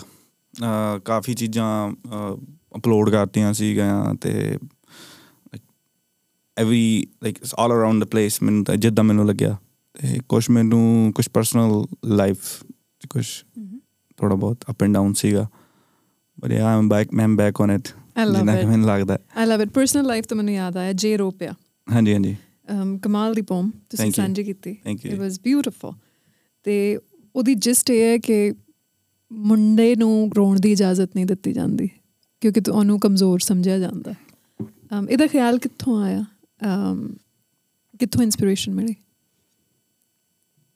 ਇਹਦੇ ਬਾਰੇ ਮੈਂ ਕਦੇ ਸੋਚਿਆ ਨਾ ਕਿੱਥੋਂ ਮੈਂ ਐਕਚੁਅਲ ਮੇਰੇ ਥਾਟ ਕਦੋਂ ਆਇਆ ਦਿਮਾਗ 'ਚ। ਆਈ ਗੈਸ ਮੈਂ ਬਸ ਬੈਠਾ ਸੀ ਉਦਾਂ ਹੀ ਇੱਕ ਰਾਤ ਤੇ ਕੋਈ ਮੈਨੂੰ ਲੱਗਦਾ ਨੈਟ ਤੇ ਕੁਝ ਚੀਜ਼ ਦੇਖੀ ਹੋਣੀ ਹੈ ਜਾਂ ਇਧਰ ਉਧਰ ਤੇ ਪਰ ਮੇਰੇ ਮਤਲਬ ਮੈਨੂੰ ਇਹ ਤਾਂ ਪਤਾ ਹੀ ਸੀਗਾ ਕਿ ਬੰਦਾ ਇੱਕ ਨਾਰਮਲ ਜਨਰਲ ਨੌਲੇਜ ਹੈ ਕਿ ਮੁੰਡਾ ਹੈ ਤਾਂ ਇੰਨਾ ਐਕਸਪ੍ਰੈਸਿਵ ਨਹੀਂ ਹੁੰਦਾ ਬੰਦਾ। ਪਰ ਮੈਂ ਉਹਨੂੰ ਡੀਪ ਡਾਊਨ ਸੋਚੀ ਸੋਚੀ ਗਿਆ ਕਿ ਮੈਂ ਹੋਰ ਕਿੱਦਾਂ ਇਸ ਚੀਜ਼ ਨੂੰ ਬਿਆਨ ਕਰ ਸਕਦਾ। ਵੀ ਕਿਵੇਂ ਬੰਦਾ ਕਿੱਥੇ ਕਿੱਥੇ ਬੰਦਾ ਆਪਦੀਆਂ ਥਾਟਸ ਨੂੰ ਸਪਰੈਸ ਕਰਦਾ ਵੀ ਉਹ ਨਹੀਂ ਦੱਸ ਪਾਉਂਦਾ। ਬਹੁਤ ਮੂਮੈਂਟਸ ਹੁੰਦੇ ਆ ਜੇ. ਜਦੋਂ just for the sake of masculinity. Masculinity Yeah. ਬੰਦੇ ਨੂੰ ਇਹ ਚੀਜ਼ ਮਤਲਬ ਕਈ ਜ਼ਾਹਰ ਕਰਨ ਦਾ ਮੌਕਾ ਨਹੀਂ ਮਿਲਦਾ। ਜ਼ਾਹਿਰ ਕਰਦਾ ਨਹੀਂ ਜਾਂ ਕਰਨ ਦਿੱਤਾ ਜਾਂਦਾ ਨਹੀਂ। ਤੇ ਜੇ ਕਰਦੇ ਤੇ people like kind of make fun of it so ਸਾਰੀਆਂ ਚੀਜ਼ਾਂ ਖਿਲਾਫ ਹੀ ਆ। ਇਦਾਂ ਹੋਣਾ ਚਾਹੀਦਾ ਓਪਨ ਮਾਈਂਡਡ ਹੋਣਾ ਚਾਹੀਦਾ ਆਪਾਂ ਨੂੰ। ਹਮ। ਤੁਸੀਂ ਕਿੱਦਾਂ ਜ਼ਾਹਰ ਕਰਦੇ ਹੋ ਆਪਣੇ ਇਮੋਸ਼ਨਸ ਨੂੰ? ਮੈਂ ਆਪ ਨਹੀਂ ਕਰਦਾ ਜੀ। ਇਹਦਾ ਕਿੰਨਾ ਨੁਕਸਾਨ ਹੈ ਰੋਬਨ? ਮੈਂ ਤਾਂ ਮੈਨੂੰ ਲੱਗਦਾ ਮੈਂ ਪੋਇਟਰੀ ਚ ਕਰ ਲੈਣਾ ਜਿੰਨੀ ਜਿੰਨੀ ਹੱਦ ਤੱਕ ਕਰਨੀ at least you have that outlet ਹੈਨਾ. ਪਰ ਮੁੰਡਿਆਂ ਨੂੰ ਜਦੋਂ ਤੁਸੀਂ ਆਪਸ ਦੇ ਵਿੱਚ ਗੱਲ ਕਰਦੇ ਹੁੰਨੇ ਹੋ ਹਾਂਜੀ ਹਾਂਜੀ। ਖਾਸ ਕਰ ਉਦੋਂ ਮੈਂ ਸੋਚਦੀ ਹੁੰਨੀ ਆ ਜਿਹੜੇ ਬੱਚੇ ਘਰਾਂ ਤੋਂ ਦੂਰ ਨੇ। ਔਖਾ ਹੀ ਇਦਾਂ ਲਾਈਕ ਸ਼ੇਅਰ ਕਰਨਾ ਚਾਹੀਦਾ ਲੋਕਾਂ ਨਾਲ ਇੱਕ ਦੂਜੇ ਨਾਲ ਗੱਲ ਆ ਉਹਦੀ ਫੈਮਿਲੀ ਨਾਲ। ਲਾਈਕ ਮੇਰਾ ਤਾਂ ਇਹੀ ਮੰਨਣਾ ਹੈ ਜਿਹੜਾ ਬੰਦਾ ਇੱਥੇ ਨਵਾਂ ਆਉਂਦਾ ਸਟੂਡੈਂਟ ਨਵਾਂ ਆਉਂਦਾ ਜਾਂ ਕੋਈ ਜਿਵੇਂ ਵੀ ਇੱਥੇ ਹੁੰਦੇ ਆ ਕਨੈਕਸ਼ਨ ਨਾ ਤੋੜੋ ਆਪਦੇ ਘਰਦਿਆਂ ਨਾਲ ਗੱਲ ਕਰੋ ਉਹਨਾਂ ਨਾਲ। ਐਵੇਂ ਨਹੀਂ ਹੈ ਕਿ ਤੁਸੀਂ ਦੋ ਤਿੰਨ ਹਫ਼ਤੇ ਤੁਸੀਂ ਫੋਨ ਹੀ ਨਹੀਂ ਕੀਤਾ. ਕੀ ਇਹੋ ਜਿਹਾ ਆਪਾਂ ਇੱਥੇ ਇੰਨਾ ਵੀ ਕੁਝ ਬਿਜ਼ੀ ਨਹੀਂ ਆ। ਬਿਜ਼ੀ ਨਹੀਂ yeah like no one is that busy ਹਨਾ? ਤੇ ਜੇ ਤੁਹਾਨੂੰ ਕੋਈ ਪ੍ਰੋਬਲਮਸ ਆ ਰਹੀ ਹੈ ਭਾਵੇਂ ਘਰੇ ਬੈਕ ਹੋਮ ਭਾਵੇਂ ਹਾਲਾਤ ਚੰਗੇ ਆ ਭਾਵੇਂ ਮਾੜੇ ਆ ਪਰ ਦੱਸੋ ਜਰੂਰ ਐਦਾਂ ਨਹੀਂਗਾ ਕਿ ਯਾਰ ਪਿੱਛੇ ਤਾਂ ਪਿੱਛੇ ਤਾਂ ਆਪ ਬਹੁਤ ਦਿੱਕਤਾਂ ਤੇ ਆਪਾਂ ਨਾ ਦਸੀਏ। ਫਿਰ ਬੰਦਾ ਇੱਕ- ਉਹ ਤਾਂ ਫਿਰ ਉਹ ਤਾਂ ਹੋਰ ਔਖੇ ਹੋ ਜਾਣਗੇ ਜੇ ਕੁਝ ਗਲਤ ਹੋ ਗਿਆ ਤਾਂ. ਉਹ ਚੀਜ਼ ਬਾਰੇ ਵੀ ਸੋਚਣਾ ਚਾਹੀਦਾ। ਐਂਡ ਇਟਸ ਟਰੂ ਕਿ ਜਿਹੜੇ ਆਦਮੀ ਨੇ um, ਉਹ ਆਪਣੀ ਜ਼ਿੰਦਗੀ ਜ਼ਿਆਦਾ ਜੋਖਮ ਵਿੱਚ ਪਾਉਂਦੇ ਆ like they want to and their life ਕਿਉਂਕਿ ਉਹ ਸਾਰਾ ਕੁਝ ਦਬਾ ਕੇ ਰੱਖਿਆ ਹੋਇਆ ਔਰ ਜਦੋਂ ਤੁਸੀਂ ਇਮੋਸ਼ਨਸ ਇੰਨੀਆਂ ਦਬਾ ਕੇ ਰੱਖੀਆਂ ਨੇ ਕਦੇ ਜ਼ਾਹਿਰ ਹੀ ਨਹੀਂ ਹੋਣ ਦਿੱਤੀਆਂ ਕਿਸੇ ਨੂੰ ਪਤਾ ਹੀ ਨਹੀਂ um, ਅ- ਐ- ਇੰਨੀਆਂ ਨੰਬਰਸ ਤੁਸੀਂ ਜਦੋਂ ਦੇਖਦੇ ਹੋ ਸੁਸਾਈਡ ਨੰਬਰਸ ਉਹ Oh, that's ਜ਼ਿਆਦਾਤਰ really bad that's really bad ਔਰ ਜ਼ਿਆਦਾਤਰ ਆਦਮੀਆਂ ਦੇ ਨੇ ਉਹ ਸਭ ਤੋਂ ਵੱਡਾ ਪਾਪ ਹੈ ਜੀ ਨਹੀਂ ਕਰਨਾ ਚਾਹੀਦਾ ਨਾ ਯਾ ਯਾ ਰੱਬ ਤੇ ਭਰੋਸਾ ਰੱਖਣਾ ਚਾਹੀਦਾ ਮੈਂ ਤਾਂ ਬਹੁਤ ਵੱਡਾ ਬਲੀਵਰ ਹਾਂ ਤੇ ਜੇ ਤੁਸੀਂ if you are going through something like that and it's very serious ਹੈ ਨਾ ਤੁਸੀਂ ਕਿਸੇ ਨਾ ਕਿਸੇ ਨਾਲ ਸ਼ੇਅਰ ਕਰੋ ਸੰਗਨ ਦੀ ਨਹੀਂ ਲੋੜ ਹੁੰਦੀ ਬੜੀ ਔਖੀ ਮਿਲਦੀ ਹੈ ਜ਼ਿੰਦਗੀ ਬੜੀ ਔਖੀ ਮਿਲਦੀ ਲਾਈਫ ਇਜ਼ ਸੋ ਪ੍ਰੈਸ਼ੀਅਸ ਤੇ ਆਪਦੇ ਘਰਦਿਆਂ ਨਾਲ ਗੱਲ ਕਰੋ ਜੇ ਘਰਦਿਆਂ ਨਾਲ ਤੁਸੀਂ ਗੱਲ ਨਹੀਂ ਕਰਦੇ ਤੇ ਫਿਰ ਕੀ ਕਰ ਰਹੇ ਹੋ? ਮੈਂ ਤਾਂ ਇਹੀ ਕਹੂੰਗਾ। ਬਿਲਕੁਲ। ਫਿਰ ਹੋਰ ਕਿਹਦੇ ਨਾਲ ਗੱਲ ਕਰ ਰਹੇ ਹੋ? Everything is. Temporary everything is temporary ਸਿਰਫ ਆਪਣੀ ਫੈਮਿਲੀ ਯਾ ਇਜ਼ ਆਲਵੇਜ਼ देयर ਨਹੀਂ ਔਰ ਸਾਂਝੇ ਕਰਨਾ ਬ- ਜ਼ਰੂਰੀ ਹੈ ਕਿਉਂਕਿ ਜਦੋਂ ਤੱਕ ਤੁਸੀਂ ਸਾਂਝਾ ਨਹੀਂ ਕਰੋਗੇ ਕਿਸੇ ਨੂੰ ਨਹੀਂ ਪਤਾ ਲੱਗੇਗਾ ਨਹੀਂ ਪਤਾ ਤੁਹਾਡੇ ਲੱਗੂ। ਅੰਦਰ ਕੀ ਕੁਝ ਚੱਲ Obviously. ਰਿਹਾ ਆਬਵੀਅਸਲੀ ਹੈ ਰੋਬਨ ਇੱਕ ਆਰਟਿਸਟ ਜਿਹਦੇ ਤੋਂ ਤੁਸੀਂ ਬਹੁਤ ਜ਼ਿਆਦਾ ਪ੍ਰਭਾਵਿਤ ਹੋਏ ਸੀ ਉਹ ਅਹ, ਸ਼ੁਭਦੀਪ ਹੈ ਹਨਾ ਹੋਏ ਹੋ ਆਈ ਸ਼ੁਡ ਸੇ ਹਾਂਜੀ ਬਿਲਕੁਲ ਉਹਨਾਂ ਦੀ ਡੈਥ ਜਿਹੜੀ ਸੀਗੀ ਜਾਂ ਉਹ ਜਿਹੜਾ ਉਹ ਜਿਹੜੀ ਟ੍ਰੈਜੇਡੀ ਸੀ ਉਹਨੇ ਕਿਸ ਤਰ੍ਹਾਂ ਤੁਹਾਡੇ ਤੇ ਇੰਪੈਕਟ ਪਾਇਆ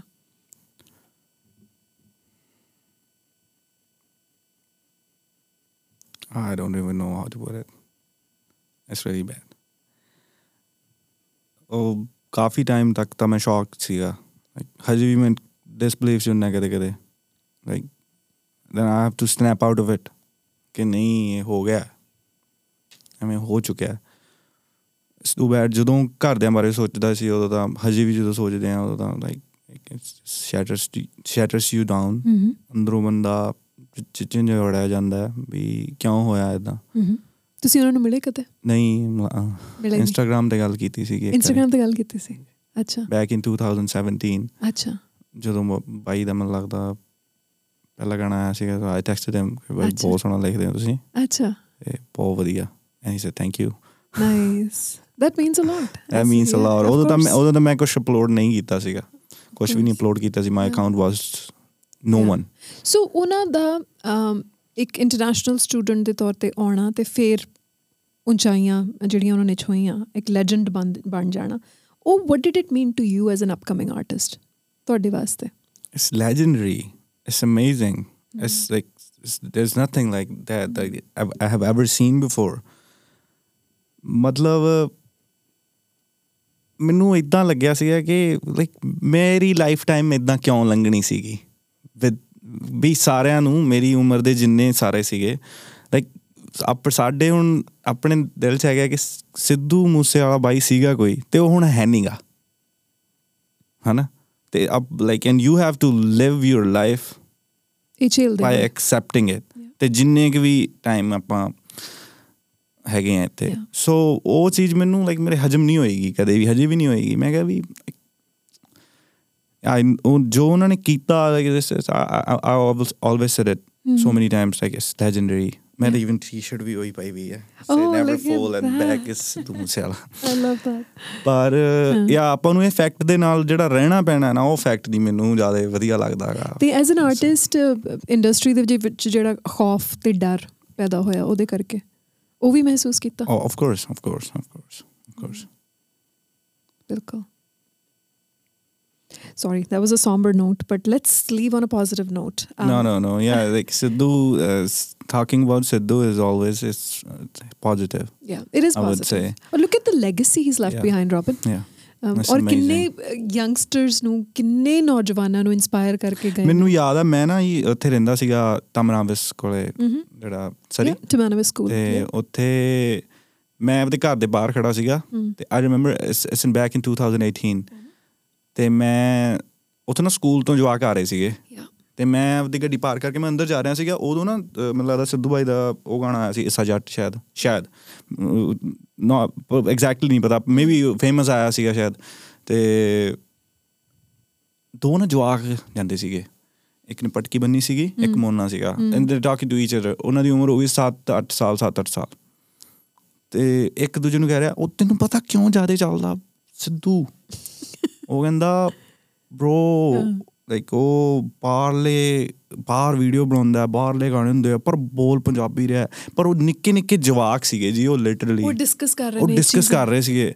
And I was like that's an impact. That's amazing that's like you know. That's an impact. ਤੇ ਉਹ ਮੈਨੂੰ ਹਮੇਸ਼ਾ ਯਾਦ ਰਿਹਾ ਕਿਉਂਕਿ ਮੇਰੇ ਜਿਵੇਂ ਕੋਲ ਦੀ ਨੰਗੇ ਸੀ ਜਵਾਕ ਸਿੱਧੂ ਮੂਸੇ ਵਾਲੇ ਬਾਈ ਦੀ ਗੱਲ ਕਰਦੇ। ਤੇ ਮੈਂ ਕਿਹਾ ਯਾਰ ਕ੍ਰੇਜ਼ੀ ਇੰਨਾ ਜ਼ਿਆਦਾ ਮਤਲਬ ਤੇ ਉਹ ਤਾਂ 2018 ਦੀ ਗੱਲ ਹੈ ਜੀ।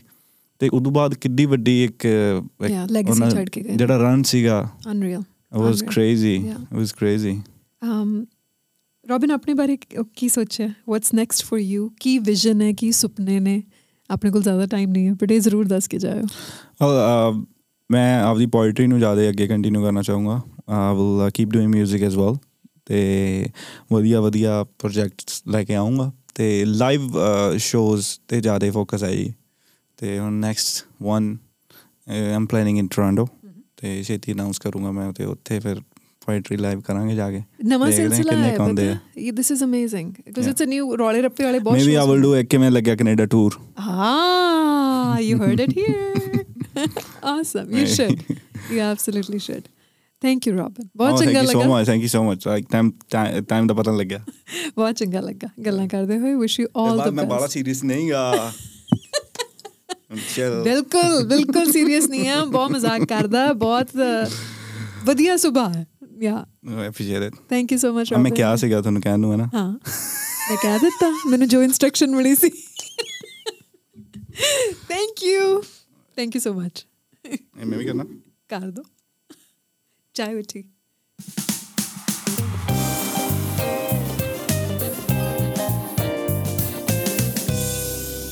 ਸੋ ਇਹ ਸੀ ਰੋਬਿਨਸਨ ਸੰਧੂ ਦੇ ਨਾਲ ਗੱਲਬਾਤ। ਆਪਣੇ ਦਿਲ ਵਿੱਚ ਲੁਕੇ ਹੋਏ ਖਿਆਲਾਂ ਨੂੰ ਕਿਸੇ ਨਾ ਕਿਸੇ ਤਰੀਕੇ ਨਾਲ ਜ਼ਾਹਰ ਕਰਨਾ ਬਹੁਤ ਜ਼ਰੂਰੀ ਹੈ। ਉਮੀਦ ਹੈ ਰੋਬਿਨ ਦੇ ਨਾਲ ਕੀਤੀਆਂ ਗੱਲਾਂ ਨੇ ਤੁਹਾਨੂੰ ਇਨਸਪਾਇਰ ਤੇ ਮੋਟੀਵੇਟ ਕੀਤਾ ਹੋਵੇਗਾ। ਖਾਸ ਕਰ ਉਹਨਾਂ ਨੂੰ ਜੋ ਲਿਖਣਾ ਤਾਂ ਚਾਹੁੰਦੇ ਨੇ, ਪਰ ਆਪਣਾ ਕੰਮ ਬਾਕੀਆਂ ਨਾਲ ਸਾਂਝਾ ਕਰਨ ਤੋਂ ਕਤਰਾਉਂਦੇ ਨੇ। ਥੈਂਕ ਯੂ ਫॉर ਲਿਸਨਿੰਗ ਤੇ ਜੇ ਤੁਸੀਂ ਇਸ ਪੋਡਕਾਸਟ ਦੀ ਵੀਡੀਓ ਦੇਖਣਾ ਚਾਹੁੰਦੇ ਹੋ, ਤਾਂ ਮੇਰੇ ਅਫੀਸ਼ੀਅਲ ਚੈਨਲ ਯਾਨੀ ਤਰਨਮ ਥਿੰਦ ਦੇ ਅਫੀਸ਼ੀਅਲ ਚੈਨਲ ਤੇ ਜਾ ਸਕਦੇ ਹੋ।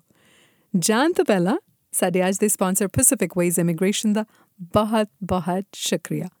ਪੋਡਕਾਸਟ ਨੂੰ ਜੇ ਤੁਸੀਂ ਵੀ ਸਪਾਂਸਰ ਕਰਨਾ ਚਾਹੁੰਦੇ ਹੋ, ਤਾਂ chai@gmail.com ਤੇ ਈਮੇਲ ਕਰ ਸਕਦੇ ਹੋ। ਯਾਨੀ chai@tt@gmail.com ਹੁਣ ਤੁਹਾਡੇ ਤੋਂ ਇਜਾਜ਼ਤ ਲੈਣ ਦਾ ਸਮਾਂ ਆ ਗਿਆ। ਆਪਾਂ ਮਿਲਾਂਗੇ ਅਗਲੇ ਤੋਂ ਅਗਲੇ ਬੁੱਧਵਾਰ। ਉਦੋਂ ਤੱਕ ਹੱਸਦੇ ਰਹੋ, ਮੁਸਕਰਾਉਂਦੇ ਰਹੋ, ਜ਼ਿੰਦਗੀ ਜੀਣ ਦਾ ਮਜ਼ਾ ਲੈਂਦੇ ਰਹੋ।